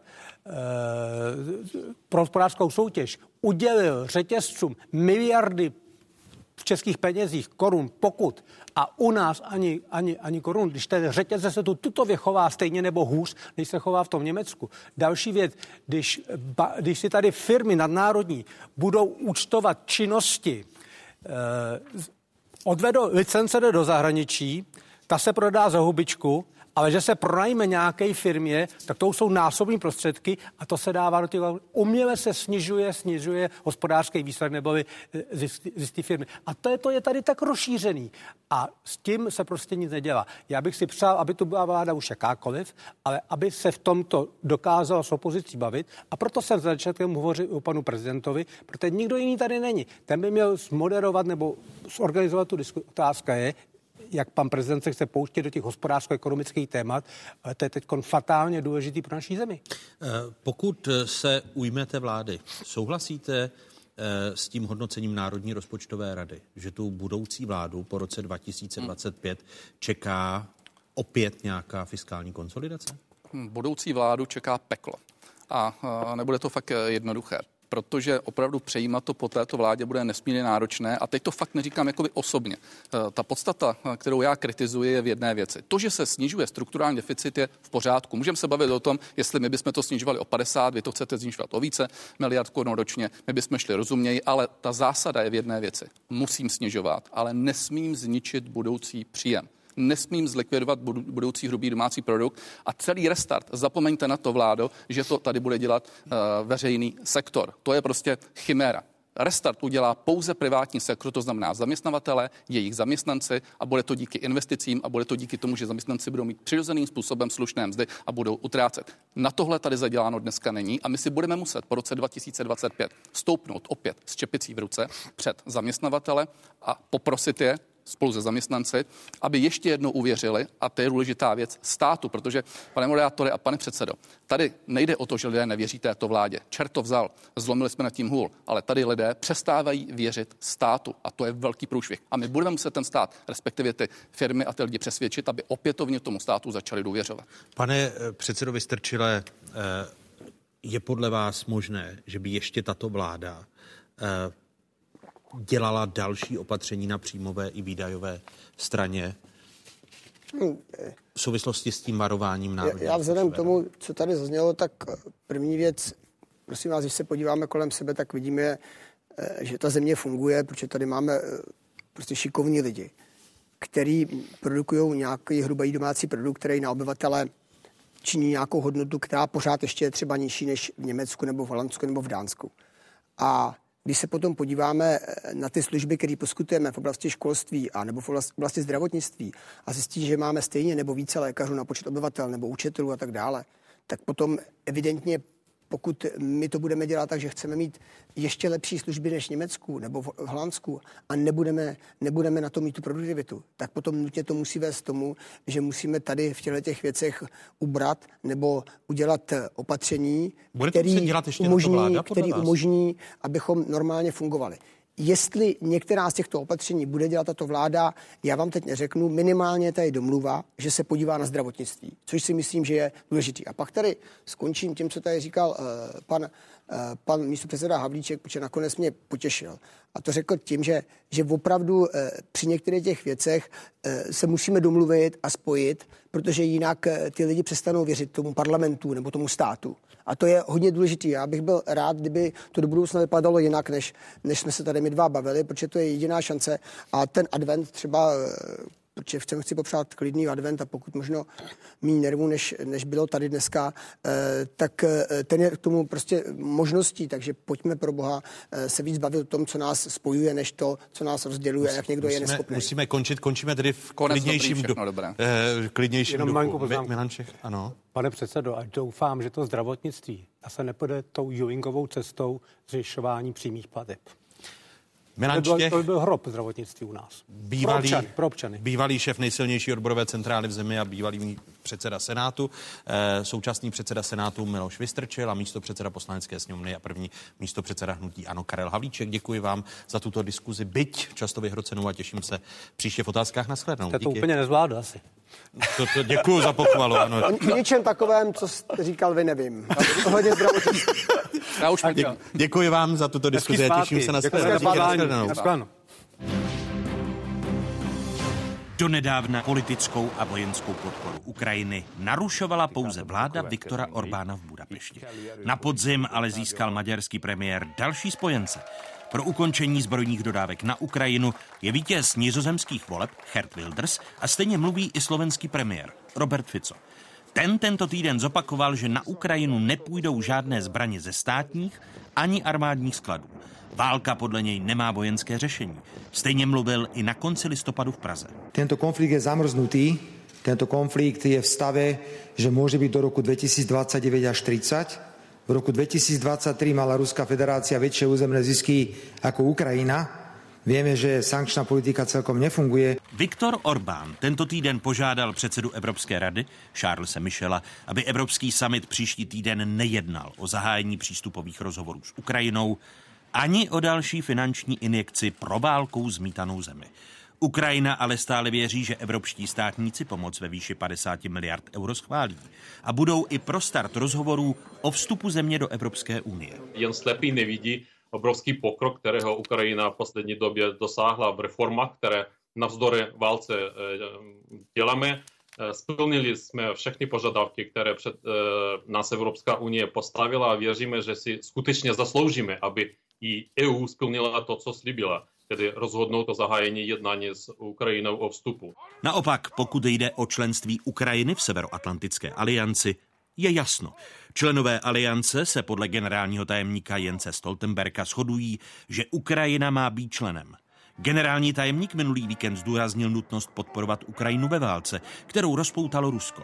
Ukrajina je podle něj, citujme, v kritickém stavu. We have to prepare for Uh, uh, also bad news. I mean, the, the, the wars are, are, are, are, moving in phases, uh, but we have to stand by Ukraine in good times and bad times. This is now a, a, a war of attrition, and a war of attrition is a battle of lo- logistics. Na další finanční podpoře Ukrajiny se ale stále nemohou dohodnout demokraté a republikáni v americkém kongresu. Bílý dům stupňuje svá varování. Další průtahy mohou mít pro Kiev katastrofální důsledky.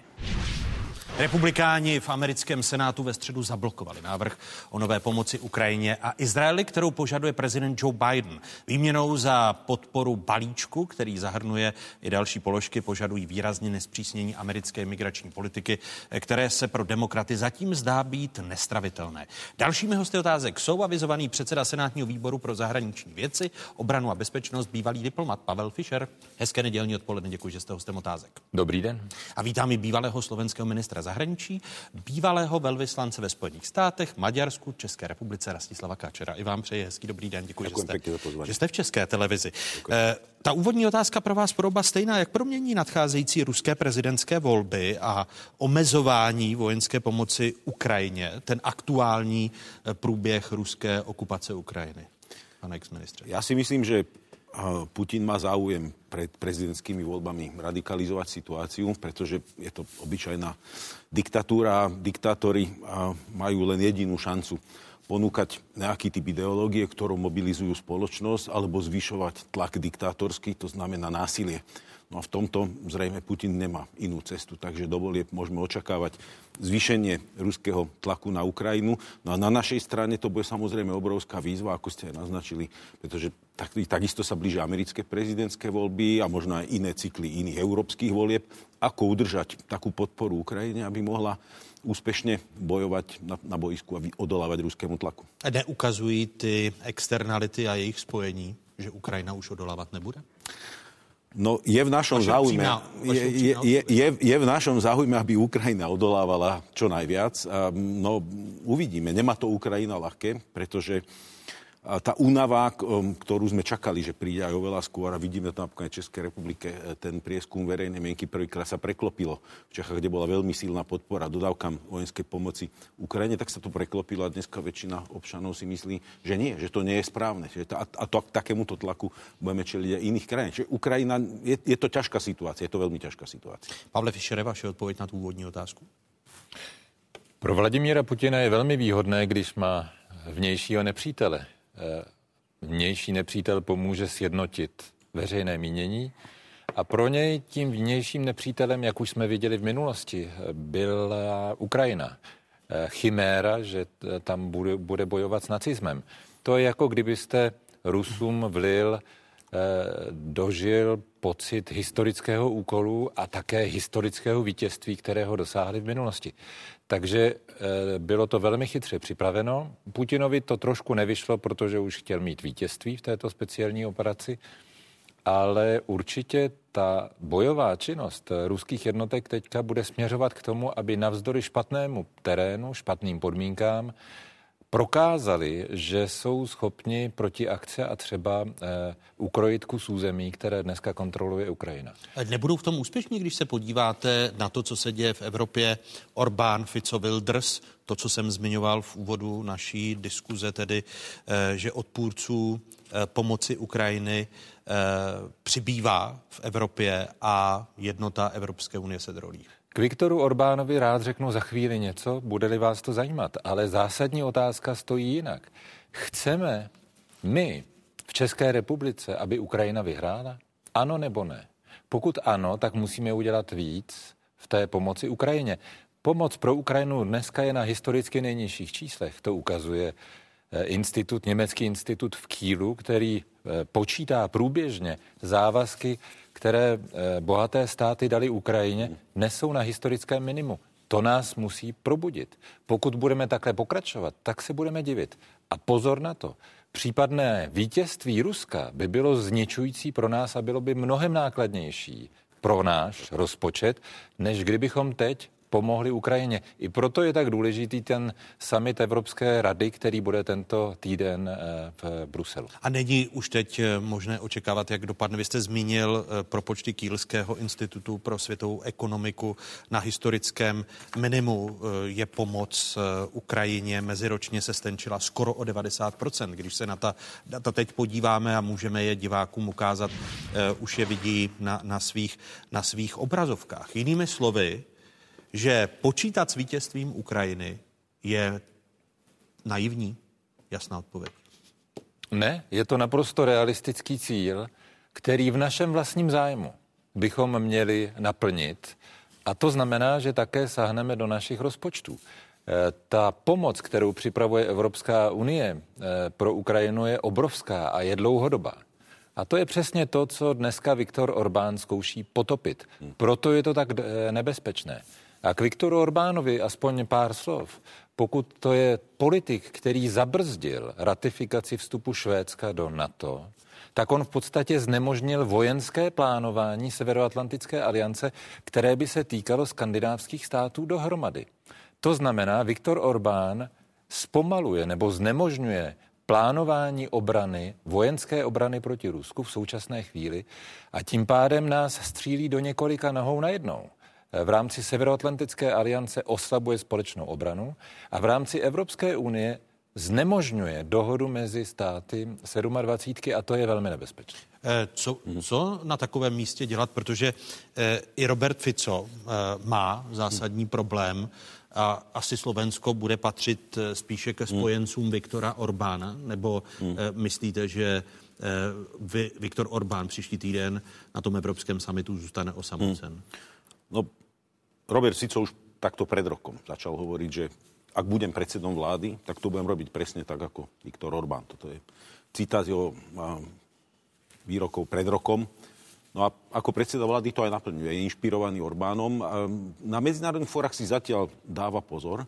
Myslím si, že sa snaží, aby som otupiť pozornosť toho vonkajšieho prostredia na to, aby si získal väčší priestor pre útoky na demokratický systém doma a nepotrebuje k tomu viesť eh, niekoľko vojen na niekoľkých frontoch. Čiže keď sa pozrieme na to, inšpiruje sa e, Viktorom Orbánom, ale to, keď sa pozrieme na to, aké kroky robí dovnútra krajiny, aké zmeny robí, tak to je absolútne Orbánov rukopis, dokonca som povedal, ako keby išiel podľa návodu, podľa toho. A 5 rokov som v Budapešti žil, videl som, ako Viktor Orbán menil e, efektívnu demokratickú krajinu na autokraciu moderného typu. A v tomto zrejme premiér Fico sa absolútne inšpiruje, ale na tej rade si myslím, že Orbán zostane stále ešte osamotenejší v tom a myslím si, že je v konečnom dôsledku premiér Fico aj z toho, čo som povedal, pretože nechce viesť niekoľko bojov na niekoľkých frontoch, bude podstatne opatrnejší. Ale nič to nemení na tom, že e, tie veci, ktoré hovorí, sú hrozné vo vzťahu k Ukrajine. Hovorí to konzistentne, hovorí to dlho, dlho, dlhodobo, spochybňuje ciele Ukrajiny, relativizuje ten prečin, ktorý, ktorý pácha Rusko a teda, čiže tu treba... Projde podle vás příští týden ta, ten balík 50 eh, miliardové pomoci myslím v si, eurech? Že myslím si, že prejde. E... konečnou dôsledku si myslím, že prejde. A co, co, co, Orbán, co to bude, co to, co Orbán, má, Orbán má taktiku. K Maďarsku a a k Orbánovi.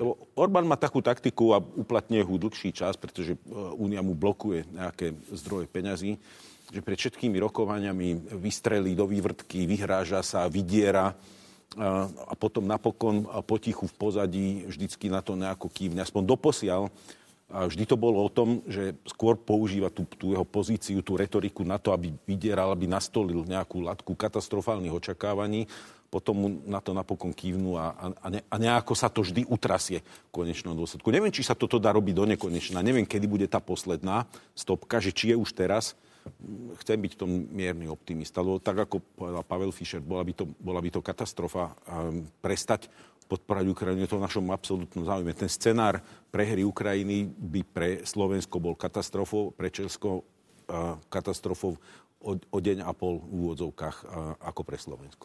Podle vás příští týden projde ten balík, 50 miliardový balík v eurech pomoci Ukrajině? Eh, těch pokusů eh, Orbána dostat eh, na stranu eh, té většiny eh, bylo už hodně. Poslední byl teďka v Paříži, jak jsme viděli Emanuele Macrona. A jak to dopadne, já nevím. Já si pouze přeji, aby to dopadlo ve prospěch větší pomoci Ukrajině. Viděli jsme, že v arzenálu Viktora Orbána se objevila výhrada, že Ukrajina je nejskorumpovanější stát pod sluncem. Hmm. To zmiňuje to i je, Robert no, to je, to je, nechte mě domluvit, to je výrok, který stojí za pozornost, protože Maďarsko má nejvíce nesrovnalostí v nakládání s penězi z evropského rozpočtu. Mám na mysli nejenom strukturální fondy, ale i zemědělské fondy. V roce 2015 až 18 to byl rekordman a od té doby do roku 2022 také rekordmanem je Maďarsko. Když se na to podíváme, tak jenom za minulý rok, podle výroční zprávy OLAFu, eh, za rok 2022 eh, Maďarsko bylo šetřeno v 15 případech. Pokuty, respektive peníze, které muselo vrátit na zpátek, tak dosahují eh, přes 400 milionů eur. To je skoro půl miliarda eur. Když se podíváme na to, kolikrát byly šetřeny jiné státy, například Česká republika jednou, eh, za ten minulý rok, který teďka zmiňuji, tak vidíme, že Maďarsko je nejvíc problematický, problémový stát z hlediska nakládání s penězi právě po, pro podezření z neregularity, nebo chcete-li z, z nesystémového nebo nebezpečného nakládání s penězi z Evropské unie. To je jako když někde vidíte film a říkáte si, to je zloděj, křičí, chyťte zloděje. A co byste to, že, s tou situací dělal? Chcete to, tím že říci, na Ukrajině že je korupce, Evrop... víme všichni. Pane předsedo, chcete ale... tím říci, že Evropská komise je, komise je příliš mírná vůči Viktoru Orbánovi? Eh, tady je potřeba vést dialog, velmi intenzivní, a to nejenom na úrovni šéfa eh, eh, kabinetu, tedy Orbána, ale také na úrovni hlav státu. Nedávno byla v Praze prezidentka Maďarská a bylo to ku prospěchu věci. Mluvila jinak, než mluví Viktor Orbán. Mm. Ale také na úrovni eh, parlamentu. I tam je potřeba vést dialog. Eh, co s tím dělat? No, přesvědčit Maďary, že se nejedná jenom o maďarský zájem, že se jedná o zájem celého regionu a dokonce celé aliance a že tím chováním ohrožují naši bezpečnost a že na to budeme muset reagovat. Vy jste chtěli reagovat? Já jsem chtěl reagovat na to, že je to úplně nerelevantné, čo hovorí maďarská prezidentka. To je len babka dosadená parlamentným hlasom v istej Orbánovej pozičnej hre a presvedčiť Orbána. Orbán sa už dávno preklopil na opačnú stranu. Orbán verí v to, že Európska únia sa rozpadne, verí v to, že to je dobre, že sa rozpadne. Nechce nie za to, ten Bilak nechce nie za to vinu, nechce, nechce to mať ako prilepené, že on bol ten z tých, ktorí aktívne tomu pomáhali. On chce byť ten, ktorý na konci povie, ja som vám hovoril, že Európska únia musí zlyhať a musí sa zlomiť. Orbán dávno vsadil na zmenu reality sveta. Um, a, a tam nepočíta, už, už aj ekonomicky diverzifikuje, preto sú tie jeho cesty do Strednej Ázie, preto to výnimočné postavenie Číny a maďarskej politike a neviem čo. Orbán dávno odpísal a, toto spojenectvo, len čaká, koľko ešte z toho môže vytlcť a on úprimne verí, že tento systém sa zrúti. Čiže z, z tohto si ako hovorí, že joj, prezidentka povedala niečo iné, v tom je nádej. To, na to zabudníme. Jednoducho, Viktor Orbán nie je náš spojenec a nie je na našej strane. Čo s tým, to je druhá vec. Pretože Európska únia a NATO tiež nemajú vnútorné mechanizmy, pretože historicky sa to nikdy do takej miery nestalo, aby došlo vnútornej deviácii zvnútra, tak ako prišlo Urbana. To ešte za, za existovanie inštitúcií sa nestalo. E, ja, teď, ano, ja som chtěl to téma dál posunout? No tak jo, ale já k tomu mám dobrý nápad. Eh, tak, tak mi ho řekněte velmi stručně.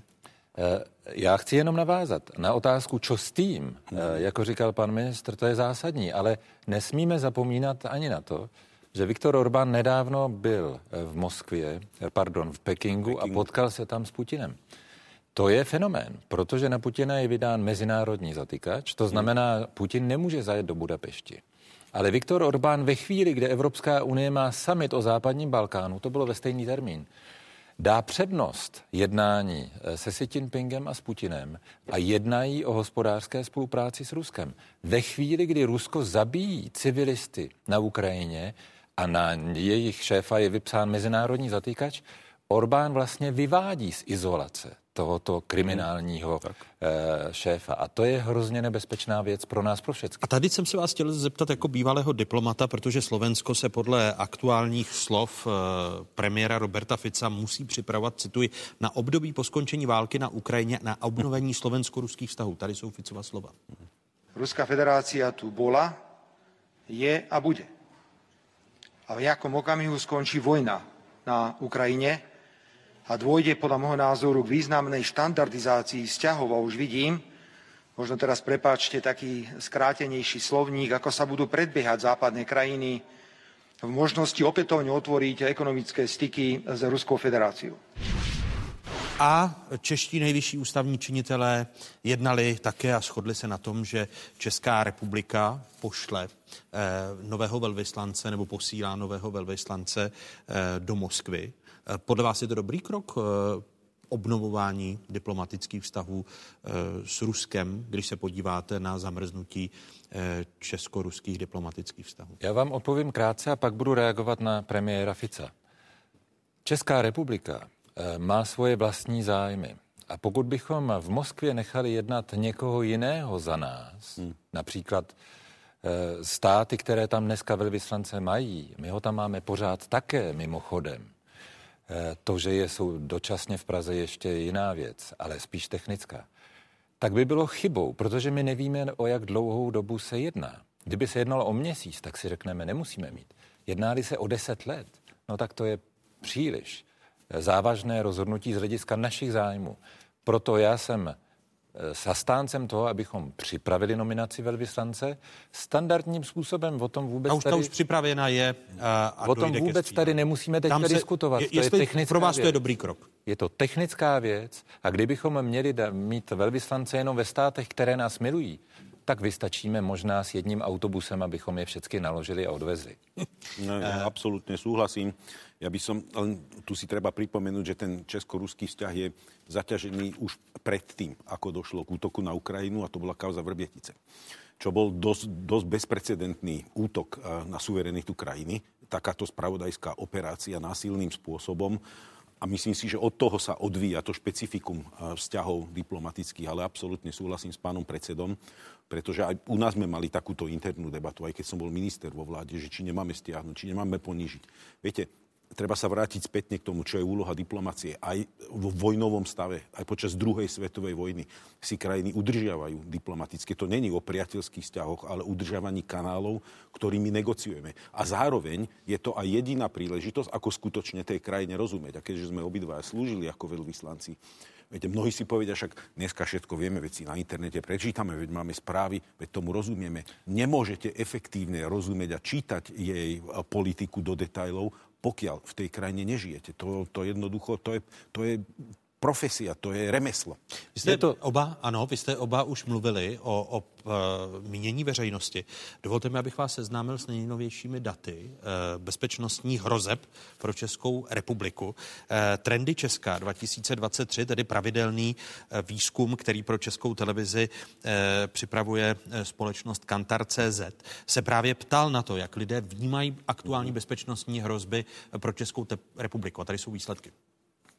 Polovina obyvatel Česka se shoduje na tom, že rusko-ukrajinský konflikt je větší bezpečnostní hrozbou pro Česko než konflikt Izrael-Palestina, který za větší hrozbu považuje jen 6% obyvatel. Stejně rizikové pro Česko hodnotí oba ty konflikty necelá třetina obyvatel. No a každý desátý se pak domnívá, že ani jeden z těch konfliktů není pro Česko hrozbou. Konflikt Rusko-Ukrajina považují za bezpečnostní hrozbu častěji lidé s vyšším vzděláním, dále pak třeba také mladší generace do 45 let a Pražané, a ženy, nejstarší generace a lidé s nejnižším dosaženým vzděláním vnímají oba ty konflikty jako stejnou bezpečnostní hrozbu pro Česko. A také nás ještě zajímalo, zda se lidé obávají, eh, že konflikt na Blízkém východě přeroste v rozsáhlejší válku v oblasti. Tady jsou opět slova analytičky Kantar.cz Nikoli Kopáčové. Pětina obyvatel Česka se obává, že izraelsko-palestinský konflikt přeroste v rozsáhlejší válku na Blízkém východě. Další tři pětiny se takového vývoje trochu obávají a zbylá pětina, nějakých 18% tyto obavy nemá vůbec. Více se rozšíření tohoto konfliktu obávají ženy a lidé starší 45 let a pak také zejména voliči přísahy a částečně i voliči ANO, Socdem a nebo třeba KSČM. Tolik tedy slova Nikoli Kopáčové v rozhovoru pro dnešní otázky. Polovina populace, která za bezpečnostní hrozbu pro Českou republiku stále pokračuje uh, ruskou okupaci Ukrajiny, považujete uh, v tomto světle za dobrý výsledek, Pavle Fischere? Já to považuji za výsledek, který ukazuje, že Česká republika se zajímá o ty hrozby a že je čte správně, v souradu s tou realitou. A s tím souvisí jedna věc.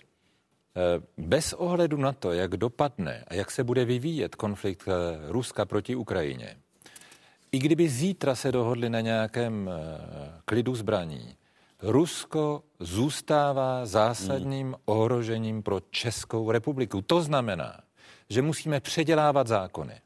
A to všecky týkající se pobytu cizinců, majetku, přesunů majetku a dalších věcí. V tom máme obrovské množství ještě domácích úkolů. My v Senátu děláme pravidelnou inventuru těchto zákonů a zjišťujeme, kolik už se toho udělalo. Ale bez ohledu na to, jak se ten konflikt bude vyvíjet, tak Vy si musíme, dál tlačit na vládu, to znamená... Tak si musíme no. pojmenovat, že z hlediska výstavby ozbrojených sil my se pišníme tím, že máme aktivní zálohy. Kolik jich ale je? Čtyři tisíce? My jich potřebujeme desetkrát, možná stokrát tolik. Když se podíváte na Finsko, je schopno během krátké doby mobilizovat stovky tisíc Finů, a těch je polovina eh, než je České republiky. A když budou potřebovat totální mobilizaci, tak dokonce milion. A tady je potřeba si uvědomit, že mi opravdu tady nejde jenom o peníze z HDP, které dáváme na obranu s odřenýma ušima 2%. My si musíme uvědomit, že tady jde o to vybudovat početnou armádu, my to nemůžeme delegovat na technologii, vidíme to dneska na tom bojišti. A jde o to, že se musíme probudit z hlediska vlastně politického uvědomění toho nebezpečí, které je prostě systémové. Je výhodnější živit vojáky armády České republiky, než zítra živit okupanty, který k nám přijdou a budou chtít možná desetkrát tolik. Tady jde opravdu o přežití. A Rusko rozpoutalo tak vážný konflikt, že bychom měli velmi pozorně číst, co se děje na Ukrajině, protože se to týká vlastně nás. Nenahrává tady Vladimiru Putinovi ten blízkovýchodní konflikt, který odvrací pozornost i evropské veřejnosti, i české veřejnosti od eh, okupace, ruské okupace Ukrajiny? Tak eh, viete, nemusíte byť diagnostikovaný paranoik, aby ste o tomto boli presvedčení, pretože a myslím si, že veci, ktoré sa dajú vysvetliť jednoducho a ktoré sa podobajú na to a pripomínajú nám, že je to tak, tak je to väčšinou tak. A, a tu nikomu neslúži tento konflikt viac. Ja osobne v tom vidím veľmi silný rukopis prípravy toho konfliktu, aj spôsob, akým sa stal, aj celé živenie tej atmosféry. Vidím tam absolútny rukopis ruských spravodajských služieb. Je to presne... Na Blízkém východe. Samozrejme. A podpora absolútne. Absolútne, absolútne. Dlhodobo Rusko má pripravované viacero takýchto potenciálnych konfliktov, vťahovanie rôznych regionálnych hráčov Vlastne je to taká taktika kalenia vody a celý, celý ten systém dezinformácií funguje na tom, aby sme čo najviac zakalili to prostredie a v tom zakalenom a polarizovanom prostredí, kde máme zhruba 50-50, tak nám stačí v úvodzovkách preklopiť tie 2%, aby sme dosiahli ten výsledok. Takže tu tento konflikt absolútne sedí do toho, odputáva nielen politický pozornosť od vojny na Ukrajine, od ruského útoku, od, od, od, od toho, čo Rusko robí aj na svojom vlastnom území, tie, lebo tie opatrenia, ktoré robí, akými potláča nepokoja alebo potláča odpor voči tomu, to je znepokojujúce, ale vťahuje Severnú Kóreu, proste polarizuje to, čo sa polarizovať dá, aby diplomaticky odputali pozornosť, ale zároveň aj zdroje, pretože ak teraz Európska únia, Spojené štáty vojensky a finančne podporia Izrael e, v tejto vojne viacej, o to viacej klesá nielen politická, ale i efektivní podpora. Katar, který se snaží najít mír na Blízkém východě, se obává radikalizace, nejen té hmm. aktuální, ale i generací. Obáváte se, že tady může dojít eh, k radikalizaci ano. muslimské komunity v Evropě, což je to, opět... Je to viditelné, je to absolutně viditelné. Vidíme to, vidíme to v těch krajinách, kde muslimská komunita, v prvom rade vo Francúzsku a, a v Německu to vidíme dosť radikálnym spôsobom. Je to znepokojivé, ale nejde len o nejde o, o, radikalizáciu tej islamskej časti, ale ide aj o naraz antisemitizmu, ktorý vidíme a vyťahovanie vlastne všetkých tých kostlivcov, ktorí sme si mysleli, nacionalistických a radikálnych, ktoré, ktoré sme si mysleli, že sme už úspešne pochovali. Že tento cieľ, ten útok Hamasu má toľko kolaterálnych dôsledkov, že to plní viacero cieľov a viacero úloh. Takže v tomto nevidieť e, rukopis ruských spravodajských služieb, ja sa obávam, že by to bolo veľmi naivné. Viete, mnohí nechceli vidieť vklad e, ruských vplyvových služieb na referendum v Holandsku o asociačnej zmluve, a to už bolo pár rokov dozadu. Potom britskom referende, potom amerických prezidentských voľbách a potom v konečnom dôsledku aj v našich voľbách, nielen teda slovenských, ale takmer v každých významných európskych voľbách. Jak té radikalizaci v souvislosti s konfliktem eh, na Blízkém východě, v Evropě, jak, jak, jak ji omezovat? To, čeho se Katar bojí a to, co by mohlo destabilizovat i Evropu? Ta radikalizace už probíhá, takže nejde o to, že se něčeho máme obávat do budoucna, ale je to věc, kterou vidíme na každém kroku. Je to uh, otázka skutečně velmi pečlivého eh, postupu i z hlediska právního státu. Eh, teď jsme Absolutně viděli, že Dánsko zakázalo zákonem pálení Koránu. No tak eh, při vší úctě je to návrh, který hasí požár, ale na druhou stranu se jedná o svobodu slova, o svobodu svědomí, o možnost dělat si legraci z náboženství. Ta je u nás zákonem chráněná. To znamená, jestli dneska Dánsko zakáže pálit Korán, zítra zakáže vtipy o, e, o proroku Mohamedovi a pozítří zakáže něco dalšího. Tady se jedná skutečně o prostor našich svobod, e, o právní řád a opět ty dvě krize jsou spolu vlastně spojeny. Ve vztahu k Ukrajině my říkáme, Rusko, musíš odejít pryč, protože mezinárodně mezinárodní právo říká, kde jsou hranice Ukrajiny a kde končí a začíná Rusko. Ale to tež se nakonec bude muset uplatnit i na ten blízkovýchodní konflikt. Tam také jsou někde e, zakopány hranice, kudy asi by mělo být vedeno dvoustátní řešení, které je součástí e, toho rodného listu Izraele, kterým Izrael jako stát vůbec vznikl. Umožnit vznik Izraele bez toho, že bychom zapomněli na Palestince, bylo od počátku nemožné. My nemůžeme Palestince vystřelit na měsíc. Je vlastně eh, těžká provokace, když Palestince označujeme nějakými handlivými jmény, jak se to dokonce děje nejenom v, v Knesetu nebo v Izraeli a dokonce i v Evropě. Tady je potřeba si uvědomit, že tak jako mezinárodní právo má platit padni komu padni i na Rusko, tak musí i tak Izrael. musí platit i v případě Blízkého východu, tedy dvoustátního řešení. Bez toho se z toho konfliktu nevymotáme.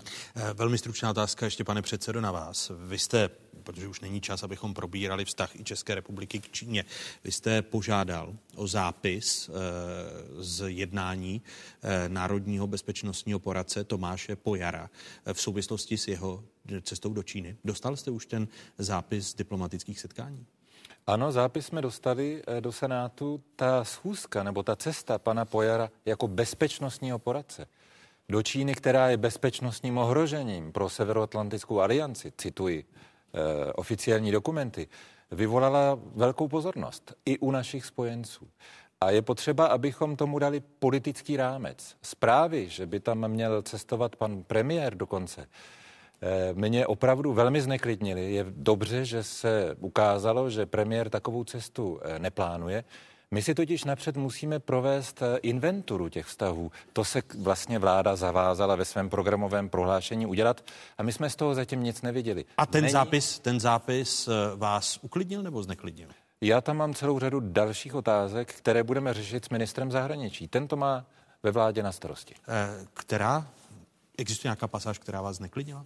Ono to je v režimu, tak já vám neřeknu nic, ale celá ta návštěva ve mně vyvolala tolik otazníků, že když jsem potom zjistil, že to nejsou jenom otázky u mě, ale i u celé řady dalších aktérů, nejenom v České republice, ale v rámci Severoatlantické aliance, že se tím prostě musíme zabývat. Jiným, jinými slovy, čeká vás eh, jako výbor pro zahraničí, obranu a bezpečnost eh, schůze eh, k návštěvě Tomáše Pojara do Číny. My se napřed musíme zabývat Čínou jako takovou. A tu máme na pořadu dne už tuto středu. Jestli chcete, já vás pozvu.